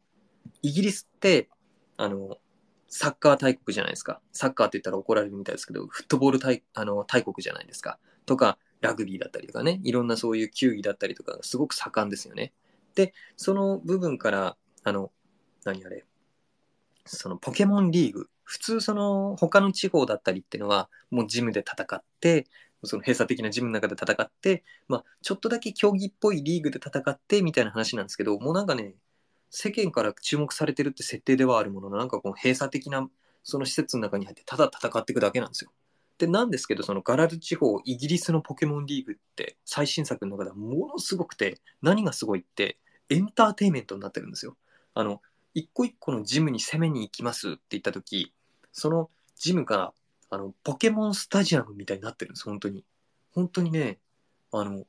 空吹き抜けになってる素晴らしいドーム施設みたいになってて、そこに観客が入って、主人公のそのポケモントレーナーくんがジムリーダーに挑戦できる。で、みんなもう応援してるんですよ。その地方リーグの盛り上がりみたいな。コンサドーレ札幌思い出しました。まあ、そんな感じでね、あの、何その、あれ、応援する時の応援をみたいな感じの声みたいなのも BGM で入ってるんですよ。で、うまいことなんか展開していくと、相手もね、最後のその頼みの一番の相棒のポケモンを出してきた時に、それを巨大化してくるんですよ。ダイマックスしてくるんです。で、むちゃくちゃ派手なポケモンがテレビ画面にバーン出てきて、だあ、なんか、こっちも見せる戦いをしたくなるんですよ。ただ戦うんじゃなくて、なんかこう、もうエンターテインメントとしてこういい映像に残るような自分としても乗って戦うのが楽しくなるようなでさっき言ったその BGM のこう観客の煽りだったりとか、応援の声みたいなものが結構いい感じで入ってきて、こっちもノリノリで巨大マックスをするんですよね。だからなんか最初見た時何が楽しいのただ大きくなるだけでって思ってたんですけど、いざやってみると乗せられちゃう。僕は巨大マックス楽しかったですね。まあちょっとそのただのゲームレビューになったんですけど、その巨大マックスっていうもの、大きくなるっていう、なんかただのバカみたいな設定だって最初思ったんですけど、ここにもその背景があって、あの、さっきそのフランスが元になった地方では、3000年前にその巨大化学兵器の話があったと。で、そのお近くのイギリス、ドーバー海峡を挟んでるそのイギリスの話の方では、あのね、あの同じように3000年前にブラックナイト現象、ブラックナイトっていうあの現象が過去起こったと、その世界では。でどういうことかっていうと、まあ、あの空から大きな彗星が降ってきて、あのもう世界各地にその巨大化するエネルギーみたいなものを放出して、で、あのなんだ、その各地にいたポケモンが巨大化して人々を襲ったみたいな。で、それを、その世界の伝説のポケモンが3000年前に目覚めて、あの、平定して戦って治めてくれたよ、みたいな伝説があるんですよね。同じく3000年前に。で、まあ、その時、その空から降ってきた、その、なんだろうな、巨大な彗星のエネルギーが、それでもまだ3000年経った今も、その各地に吹き出して、そのエネルギーの濃度が高いところにポケモンが行くと、その自然発生的に巨大化してしまう場合があるんですって。っていうのがダイマックスっていうその設定なんですよね。ちょっとそれ聞いた時に面白いなと。ただ単になんか変な石つけて、えいってやることで、ね、大きくなるっていうんじゃなくて、そういうその世界のハイファンタジー的な設定として落とし込んでるっていうのがな、すげえうまいなと思って。で、まあその、なんだろう、今言った、その大きくさせるエネルギーっていうものも、まあ空から降ってきた、これまネタバレになるんですけど、やってる人はやってるしね、もう発売して3年経って次のやつ出るからもうネタバレ平気でしちゃうんですけど、まあ、その中のラスボスである、あの、無限ダイナっていうね、あの、でかい赤いドラゴンみたいのがいるんですよ。敵のキャラクターが。で、それもポケモンなんですけどね。で、それがその彗星と一緒にくっついて落っこちてきたっていう、あの、エネルギーの源みたいなポケモンなんですよね。その巨大化エネルギーの源みたいな。で、その巨大化できるその無限ダイナっていうポケモン。これがね、えっ、ー、と、その、ちょっと待ってくださいね。今その話がすごいずっと話し続けてたんですけど、ちょっと待ってください。その、今、頭の中で今、事故ってきました。えっと、無限大なが出てきて、その無限大なのエネルギーだったりとかっていうものがこう、出ていって、で、それでやってるんですけど、今ね、語りたいことが頭の中で渋滞したんですよ。無限大な、これを結局まあ倒して味方にしちゃったりとかっていうことにはなるんですけど、まあ、そのさっき言ったその、そう、無限大エネルギーってものだったりとかは昔からある言葉なんですよ、実は。もうもう5、6年前、7年前ぐらいからリメイク版の最初の時からあるので、まあ、無限大エネルギーっていう言葉があったところに、なんかちょっとこう、そこに合わせるような、ポケモンの言ってしまえば過度な生態エネルギーによって、その遺伝子が変化しやすいってところで、ちっちゃくなってモンスターボールに隠れるっていう、そういうみんなが共通して持ってる縮小のそのエネル、あと、機能と、その正反対にエネルギーをかけられまくると、極大なエネルギーをこう、注入されまくると、ドンと巨大化もしちゃうっていうポケモンのサイズ変化に関してのそのとなんだろうなその全体的にあのみんなに言えるケースというか機能としてそういうそのサイズ変化があるっていうところにエネルギーをこう入れることによってそうなってしまう。で、そのエネルギーの元がその無限大になっていうので、さっき言った無限大エネルギーと合わさるっていうので、なんかね、もう前々から考えてたポケモンの生態エネルギーっていうもののネーミングをそのまま無限大なっていう風にして使ってる気がして、なんかこれもその設定の、なんだろう、互換性というか統一感を感じさせる気がして、なんかね、そういう点でもちょっとそのガラル地方の巨大マックスっていうのはなかなか面白いなと思いましたね。で、なんかその、とにかく宇宙からなんですよね、ポケモンってね。その、例えば放射線だったりとか、で、その、メガ進化っていうその話、さっき出してたやつなんですけど、それも結局そのさっき言ったキーストーンっていう宇宙から来たものだったりとか、で、そのね、あの、レックザとデオキシスってポケモンがいるんですよ。これ本当にオタクすぎてごめんなさい。もう誰もついていけてないんじゃないかなと思うんですけど、あの、レックーザっていうその緑色のあのオゾン層とか大気圏外のオゾン層をこう先行してる竜のポケモンがいるんですよ。で、それが、あの、海と大地の化身である海王がグラードンっていうそのね、でっかい伝説のポケモンがいるんですよ。で、そいつらが暴れ始めた時に、人の意志に応えてそいつらをこう、喧嘩をやめなさいっつって、あの、仲裁してくれる。調停してくれるっていうレックーザっていう徳の高いドラゴンポケモンがいるんですけど、その、レグラードン海王ガってやつは、原始回帰っていう進化をするんですよ。メガ進化じゃなくて。原始のそのより凶暴な姿に戻るってことでそのパワーアップするんですけど、それをその平定するためにレックーザはどうしたかっていうと、あの、ちゃんとメガ進化をするんですよ。原始回帰じゃなくて。メガ進化っていうそのさっき言った生体エネルギーと外から来たその鉱石のエネルギーを使って進化するんですけど、設定としてそのレックーザっていうのは、あの、空から落ちてくる隕石を食べてるんですって。で、その隕石の中に入ってるそういうメガ進化用のエネルギーっていうものを蓄えて進化してるからみたいな設定もあるみたいで。で、なんかその、ちょっと待ってね。今語りたいことが渋滞したのと、その資料を今全く読まずに喋ってるから、あ、本当すいませんね。ちょっと一瞬水を飲みます。あ、ちょっと待って。これコメントいいですか？あの、ダサミさんありがとうございます。あのね、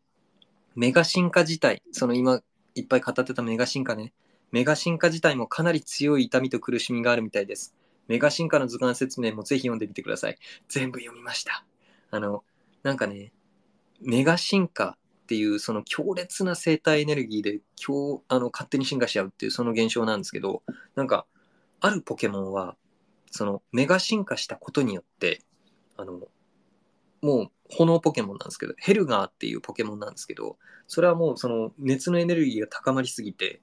あの、戦ってやってる間に、もう体が溶けそうなぐらいで熱せられてしまってる。本当にその誘拐するぐらいに熱せられてしまってるとか、あと、あの、絶対にその姿になりたくないとまで思ってるポケモンもいるみたいですね。あの、アブソルっていうポケモンなんですけど、とか、あとあの、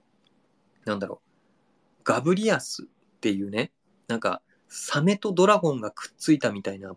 ポケモンがいるんですよ。で、そいつは、あの、サリュ、砂をこうバーンと泳ぐように飛ぶようなポケモンなんですけど、もともとそのメガ進化っていう進化をする前は、あの、羽がついてるんですよ。ちっちゃいんですけど。でも、メガ進化のエネルギーによって羽が溶けていって、その手の先端に鎌だけついちゃって、で、その痛みとその変化に動揺して怒って、周りをこう破壊衝動のまま切りつけまくるとか、あの、さっき言ったバンギラスっていうあの、岩のでかい怪獣みたいのがいるんですけど、そいつのメガ進化にあたっては、強烈なエネルギーが注入されたことで背中がばっくり裂けてしまって、それにまた痛み動揺して暴れてるとか、もうとにかくなんかメガ進化の設定って超ダークなんですよ。で、なんかその、体にかかる負担からもうやるせなく暴れてるみたいな感じの。で、なんかね、あの、ゲンガーのメガ進化。ゲンガーわかりますかね？あの、幽霊みたいなのがいるんですよ。そのゲンガーってポケモンはメガ進化してメガゲンガーになったところでもうやばい設定なのがなんかこのゲンガーこのポケモンはあのもう普通の絆は築けないと。でどういう絆なら築けるかっていうとその獲物に対してしか絆を持てないと。獲物を追い詰めるためだけに絆を持つ騙したりとかするために。でそうやってあの何人ポケモンを殺してメーカーに連れてこうとするっていう図鑑説明に置き換わってたりとかなんかメガ進化ねやばいです本当に。でなんかでもね笑っちゃうのがあのカイロスっていうあのクワガタみたいなポケモンがいるんですよ。そいつはメガ進化したらあの今までね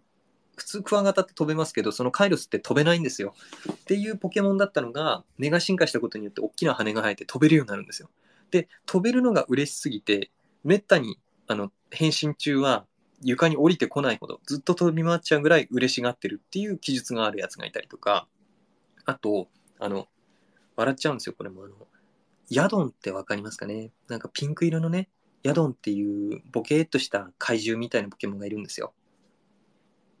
で、その子って、そのヤドランっていうものに進化するんですね。ほとんど変わんないんですけど、どうやってどうやって進化するかって言ったら、あの、尻尾で釣りをするんです、ヤドンっていうのは。で、行って釣りしてる間に、あの、シェルダーっていう、まあその、貝のポケモンがいるんですよね。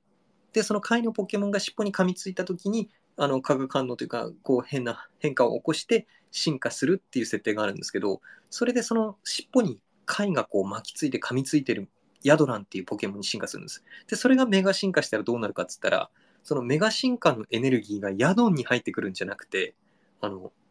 そのシェルダーっていうね、貝のポケモンの方にメガ進化のエネルギーがなぜか注がれちゃって、チョココロネみたいになるんですよ。チョココロネの中にヤドンがうんってこう入ってるみたいな感じの。むちゃくちゃ可愛いんですけど。で、まあ、その、もう貝が戦ってくれるんですよね。で、中に入ってるヤドンとしてはポケット入ってるだけって、図鑑説明の中に、まあ、そういってその肥大化した貝の中にただ入ってるだけ。でも意外と居心地がいいみたいみたいなのもあって、なんかそういう面白い、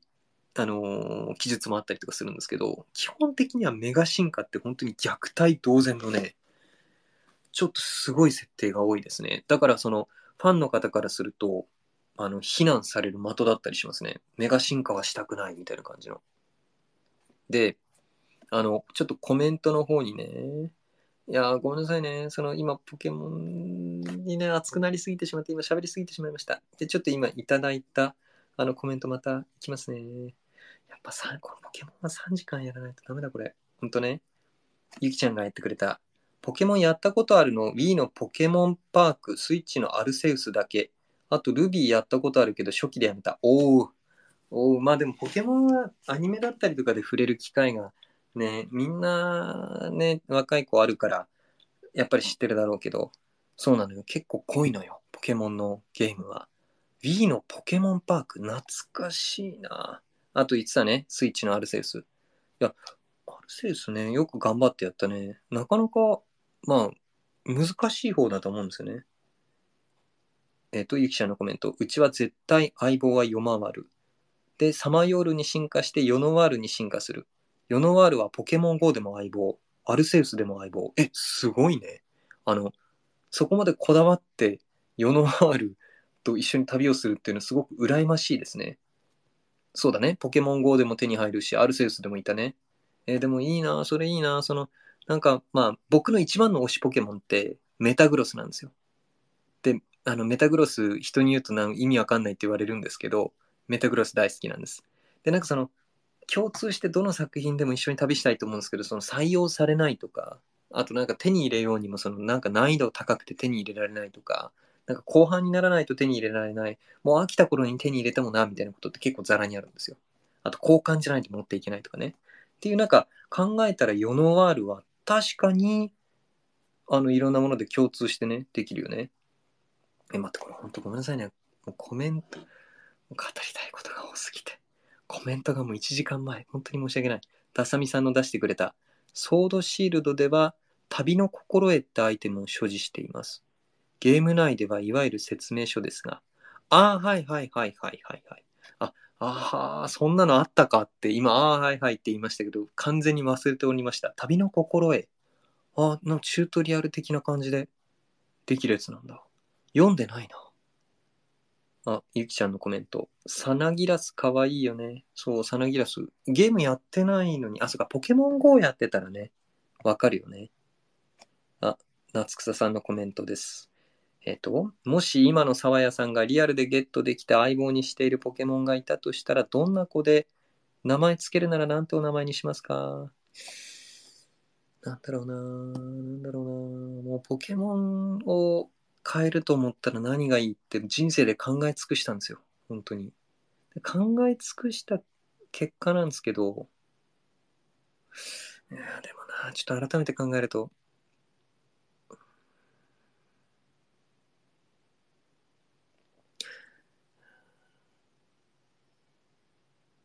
いや、これちょっと難しいですね。一人に選べないってやつです、これ本当に。でも、でも、でも選ぶとしたら、でも選ぶとしたら、これ、これ本当に難しいです。もうなんかね、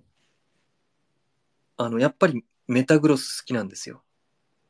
だからメタグロス買いたいって思ったんですよ。でもね、今の借りてる部屋なんて無理なんですよ。メタグロスがもう絶対無理なんですよ。メタグロスが、メタグロスをテーブルにしないといけないんですそしたらもう。メインの食卓にしなきゃいけない。本当にね、メタグロスをゆっくりさせておける場所がない。なんかポケモンってもう飼育には無理な場合が多いですね。平気で火吹くしね。いるだけでももう火災が発生しそうなやついっぱいいるからね、難しいんですけど、まあ、メタグロスだったとしたら、なんだろうね。メタグロスだったら、なんだろうな。なんだろう。もうちょっとごめんなさい。名前までは出てこないです。ただでもメタグロスがいいです。スーパーコンピューターらしいので、まあ、バカだなって思思われながら多分過ごすんでしょうね。えっ、と、ゆきちゃんの、わかるかな？ポケモンレンジャーってやつもあるんだけどさ、DS なんだけどね、ポケモンレンジャー光の奇跡、バトナージ、3作クリアしてる。あったな。そうだ、ポケモンレンジャーが有名なのは、結構、あれですね、そのゲームの影響ありますよね。あ、リサーチしてなかったな、ポケモンレンジャーに関しては。なんか、そっか、だからか。ポケモンレンジャーのイラスト結構多いんですよね、調べるとね。ポケモンレンジャー。ちょっと待ってよ。ちょっと待って。何これ。全く関係ないの出てきた。ちょっとポケモンレンジャー。ありましたね、ありましたね。あれも DS なのか。ポケモンレンジャーシリーズまた出せばいいのに。今これだけそのスイッチだったりとかでこう綺麗な映像になってるから、その中でね、アクションできたらむちゃくちゃ面白い。懐かしい。ポケモンレンジャーやったことないです。あの、今ちょっと画像を見てるんですけど、むちゃくちゃ懐かしい。あ、あの、DS だから、タッチペン使ってこう、ポケモンキャプチャーとか言ってる。いろんな遊びを提案してくれるな。すごいな。やったらいいのにね、ポケモンレンジャーまた改めて。今だからこそ。ありがとうございます。あ、今、あ、そうだよね。せっかくポケモンについてコメしたのに読まれないならいいやってなっちゃうわ。ごめんよ、ゆきちゃん。ごめんよ。ちょっと、あの、オタクの早口が過ぎました。まあなんかそんな感じで、あの、まだちょっと語らせていただきたいんですけど、あと、せっかくね、コメントいただいたのに、あと、こっちの方にもコメントいただいてるな、これ。ああ、もう読ませていただいたものですね。よし。じゃあ、ちょっと、あの、また話していこうと思うんですけど、ちょっと待ってくださいね。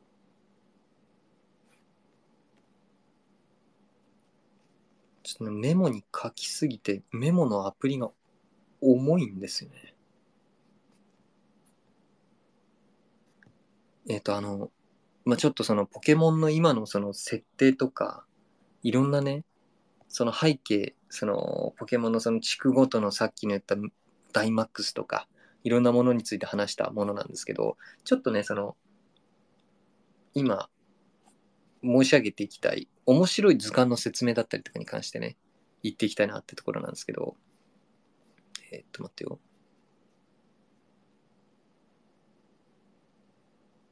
あ、そうそうそう、その、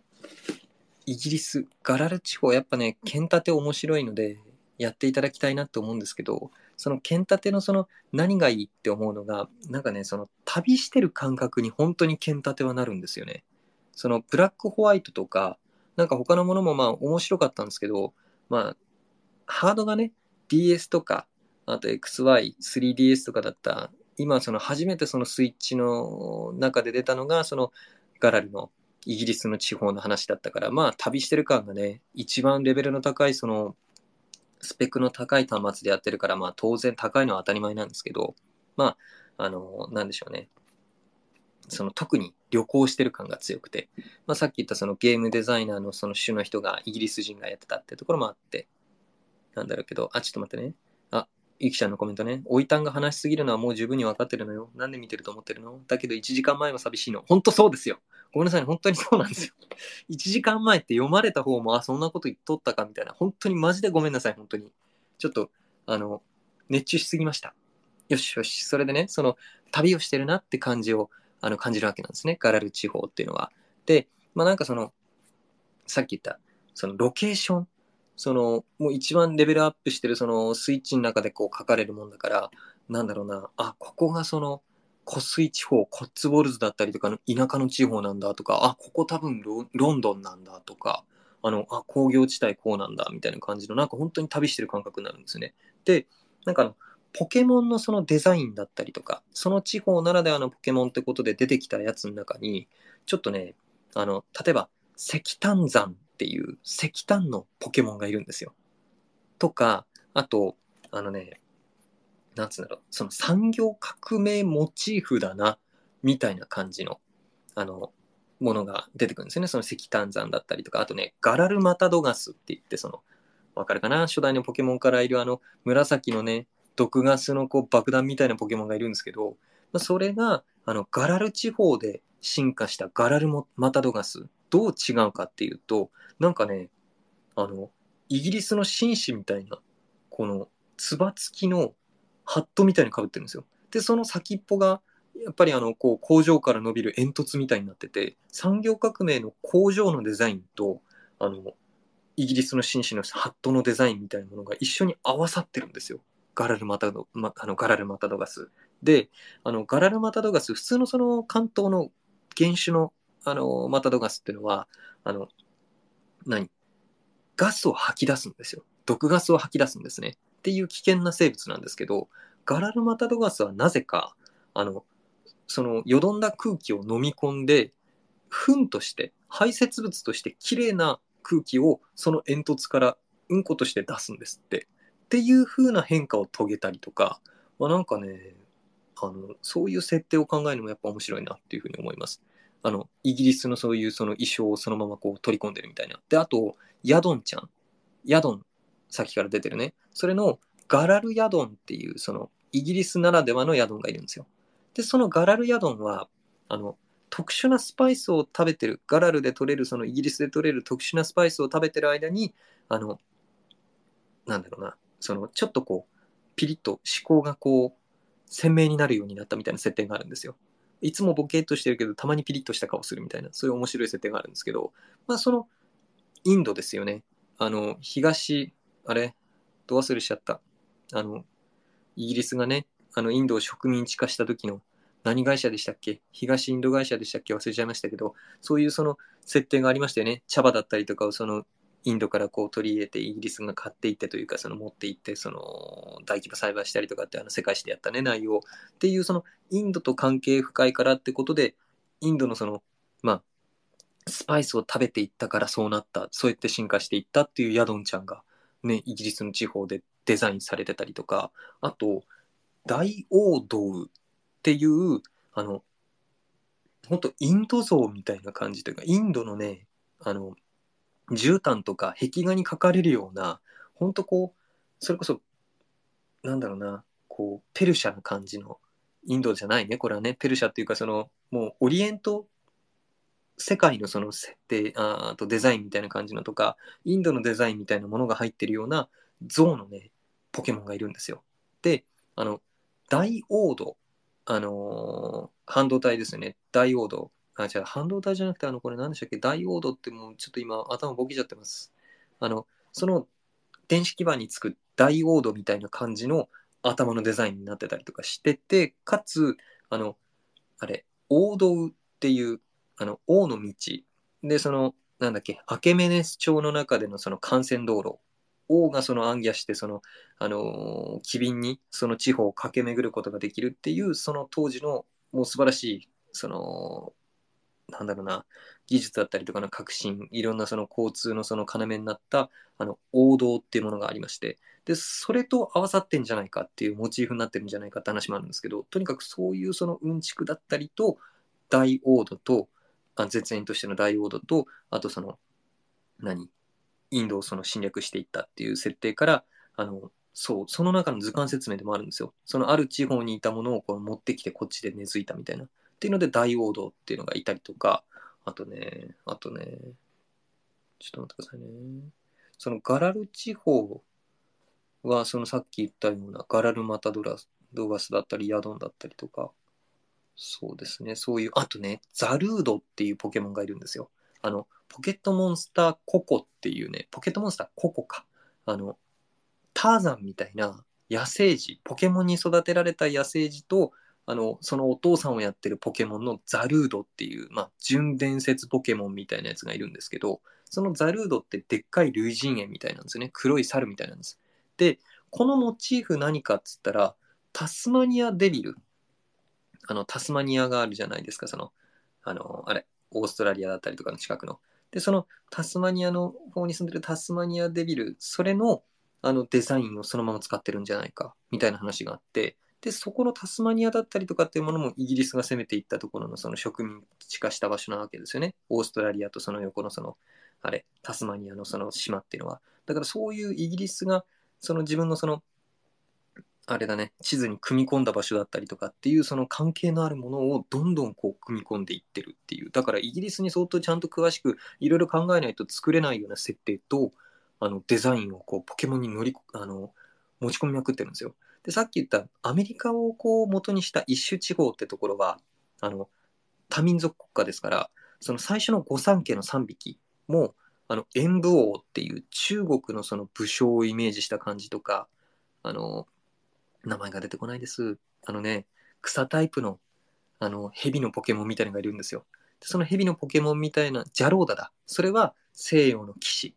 で、大剣気っていうラッコが進化していったね、こう武者みたいなポケモンがいるんですけど、それは言わずもがまかな、日本から来てるみたいな感じの、なんかね、アメリカだからいろんなその人種を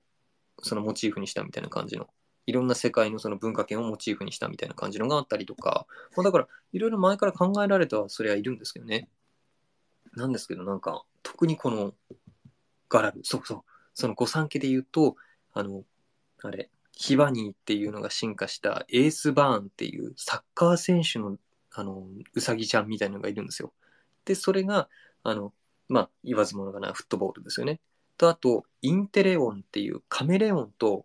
あの、インテリジェント、インテリジェンスだったりとか、知性的とか、あと、あの、あれ、諜報活動っていう意味の言葉を合わせたインテレオンってのがいて、もう、あの、あれなの、007なんですよ。スパイ映画のね、あの、イギリスですから、そのスパイみたいな感じの、いろんなその秘密道具を持ってて、あの、何、姿を消して、その、なんだろう、スニーキングができたりとか、いろんなね、そういうスパイっぽいことができるインテレオンってやつだったりとか、あと、イギリスといえばそのパンクロックじゃないですか。っていうのをそのまま落とし込んだような、えっと、なんだ、ハイランダーじゃなくてゴリランダーっていうゴリラと、あの、ハイランダーって、ハイランドに住まうそのイギリスの民っているじゃないですか。その昔からのケルトの時代とかの、そのハイランダーとゴリラを合わせたゴリランダーっていうドラムを叩く あのゴリラポケモンがいるんですよね。その御三家最初のそのポケモンの最終進化で。それもそのさっき言ったハイランダーと、そのイギリスで有名なパンクロックっていうもののモチーフを合わせたりとかしてて、とにかくすごいんですよ。だから、次のそのスカーレット・バイオレットっていうその最新作の中ではスペイン、ポルトガルです。どんなスペインっぽさが出てくるのか。闘牛士とかやんのかな？なんか旅させてくれる気がするんですよ。だからそれもあってむちゃくちゃ僕は旅するために、なんか大人になってきたらもう、ポケモンなんて言ってんじゃないよ、いい年してって自分も思うんですよ。いつやめようかなって思ってるんですけど、ちょっとね、僕的にはなんか、正直、弟ちゃんに誘ってもらって、アローラとかもやってたんですよね。そのハワイの地方のやつとかも 3DS の時やってたんですけど、まあ、もう限界だなと思ったんですよね。もうもうもうもうもういい年だと。もうもうもうやめようって思ったんですけど、あの、ね、ガラル地方、イギリス僕好きなんですよ。黒羊っていう作品がありまして、それで僕イギリス大好きになっちゃって昔ね、大昔、中二病の頃ね。で、イギリスをいろいろ調べてってやってる、あの、そういう背景があったので、イギリス旅してえなーつって買ったら本当にそういう気持ちになれた。イギリス行ったことないけどね。っていう、その経験があるので、なんかポケモンの質感も今作すごいんですよ。だから、ちょっと絶対買います。絶対買います。だからなんかね、その、リアルに考えていくっていうのは、その、ゲームで遊びに行った時に、あの、なんだろうな、マップの中で書かれてるっていうのは主要の街ってだけで、正直本物のリアルな縮尺でリアルに想像するともう書かれてない田舎の街とか、その主要な都市じゃない場所っていっぱいあるわけなんですよ。そういうのをありありと妄想して、あの、ゲームするんですよ。僕はそれを変態ですから、ルビーサファイアってゲームボーイアドバンスっていうもうね 3D でも何でもない 2D ドットの頃から僕やってました。もうあのルビーサファイアやるとき今九州遊んどる九州の密林を歩いてるってその時小学生ですよ。変態ですよね。そういう気持ちでそのポケモンのゲームは旅だと思ってやってました。っていう中そのイギリスを旅できる今回のやつあのスイッチのやつってのは本当に旅させてくれたのでもうなんかこの感じでそのポケモンのその設定だったりとか、キャスティングというかね、デザインしてくれたりとか、あの、その旅先のロケーションだったりとか、こだわってくれるんだったら、なんかね、その世界旅行のツールとして僕はポケモンを成立すると思ってます。そういう旅の楽しみがあります。あ、ちょっと今コメントいただいておりましたので、見させていただくと、ゆきちゃんのガラルマタドガスちょっとブス。うん、マタドガスは最初からブス。超ブス、ほんと。でも性格はすごくいい子。だって、毒ガス吸い込んで、うんことして綺麗な空気に変えてくれるんですから、ガラルマタドガスはすごく性格はいい子です。えっと、今使ってるバスタオル、エースバーンとルカリオが乗ってるやつ。なんで なんでなんでえー、これは、これは小学生男子が喜ぶバスタオルですよ、それは。なんでそのデザインなの？エースバーンとルカリオが乗ってるやつ。ちょっとそれは、それはちょっとその背景聞きたいぞ、これは。えっ、ー、と、またゆきちゃんのコメント。皆さん本当ごめんなさいね。せっかくコメントやってくれたのになんかもう話さなきゃ話したいことが、メモのアプリが落ちるぐらい書いてるからさ、後でちょっと公開します。語れてなかった内容も書いてます。で、そういうね、もう見てるからね、もうコメント追えないでさ、ほんとすいません。ごめんなさい、ほんと。こもうこれに懲りずなんとかお願いします。これからもちゃんと見ますんで、コメントは。で、ゆきちゃんの買おうって思ってるんだけど、地球防衛軍6が8月後半に発売されるし、スプラトゥーン3が9月だっけ？発売されるから悩んでる。確かにそうなんですよ。だから任天堂はすごいですよね。なんか、ん？去年の末から今年にかけてのその流れの中で、あの、そう、去年の末はポケットモンスターレジェンズアルセウスでオープンワールド。で、今年のその初めら辺で出てきたのが、あの、カービィのディスカバリー。あの、それもオープンワールド。で、かつ、今年に、あの、ゼルダの伝説、ブレス・オブ・ザ・ワイルドの最新作がまた出るって話だったのが延期になったと。来年に。で、その延期の知らせを聞いて、任天堂ユーザーたちはみんなほっとしたって。あ、よかった、延期になってくれてよかったって、延期って普通悲しくなりますよね。いや、キングダムハーツは8年とか待たされてますから、ほんとマジで、1年でも早よしてくれやってずっと思ってたんですけど、もうなんか任天堂供給硬すぎてね、1年遅れるぐらいでもうありがとうございます。もうそんなに逆にできないですっていうふうに思わせるこの供給力ね。で、そこに来てその、何、地球防衛軍、これスイッチなんかわからんけど、スプラトゥーン3、そうですよね。すごいですよね。また出るんですもんね。しかも、スイッチって同じ筐体で出るんですもんね。それがすごいですよ。なんか、その筐体が変わって、新しいハードが出たから、そのローンチタイトルでね、その景気づけにスプラトゥーン3だってやるのかなと思ってたら、スイッチいつまでやるんでしょうね。もう6年？結構経ってますよね。いや、でもね、スイッチ僕大好きです。スイッチは本当に素晴らしい端末だと思ってる。寝っ転がりながらゲームもできるし、あのライトじゃなくね、普通のスイッチで語っちゃってますけど、寝っ転がりながらゲームできる。分けて、旅先でもあのディスプレイを使ってみんなでゲームできて、コントローラーポイってみんなで渡してちょっとこう、面白いゲームが、対戦ゲームができたりとか。で、それこそその、何、さっきコメントにも出してくれてたその、あれ、リングフィットアドベンチャーだったりとかで、この、スポーツができたり、あの、ボクシングのフィットネスのやつとかで遊べたりとかね。なんかこう、Wii とかでやろうとしてた、ああいう体験のその遊びみたいな、いうものが、なんか、こんなに洗練した形で、しかも、何？こう、なんだろうな、複数の方向性でもって、もう 3D、ゲームゲームアドバンスとかもゲームボーイから始まったあの連綿とつながれる、この、つながれるこの、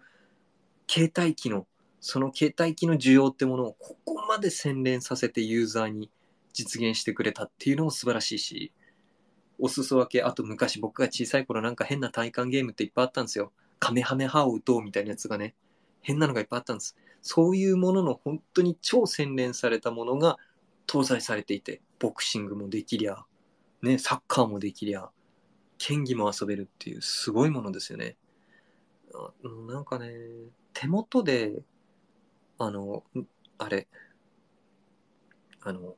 ゼルダの伝説、ブレス・オブ・ザ・ワイルドやった時、手元でこんな映像が動いていいんすかってやるたびなんか変な笑いが出てました。もうそれぐらいスイッチは名機です。もうなんかこれ以上のもの出ないんじゃないかって本当に思っちゃう。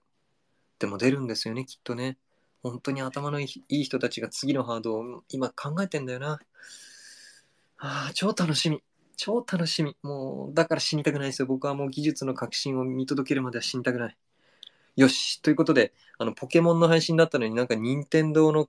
ハードについて今ちょっと語っちゃいました。僕が喋りたかった内容、あとこう、走り書きな話が多かったりするので、あの、メモにまとめときます。後で見たい方は見ていただけたらなと。いや、そう、リアルに話そうって言ってたのに、なんかポケモンの設定洗っちゃったな。あの、なんかね、ポケモン世界ではね、正直そのジムバッジ全然取れない人もザラみたいです。サトシのお父さんとおじいちゃんは、ポケモントレーナーになるぜっつって出て行ったのに、もう、なサトシのお父さんに限っては、産んだ後一回も帰ってきてないんですって。で、なんだけど、その小説版の中で語られてるのは、サトシにね、お母さんがね、あの、お父さんとかおじいちゃんのこと検索しても無駄よって。そのトレーナーのデータベースにも載ってないから、インディーズすぎてと。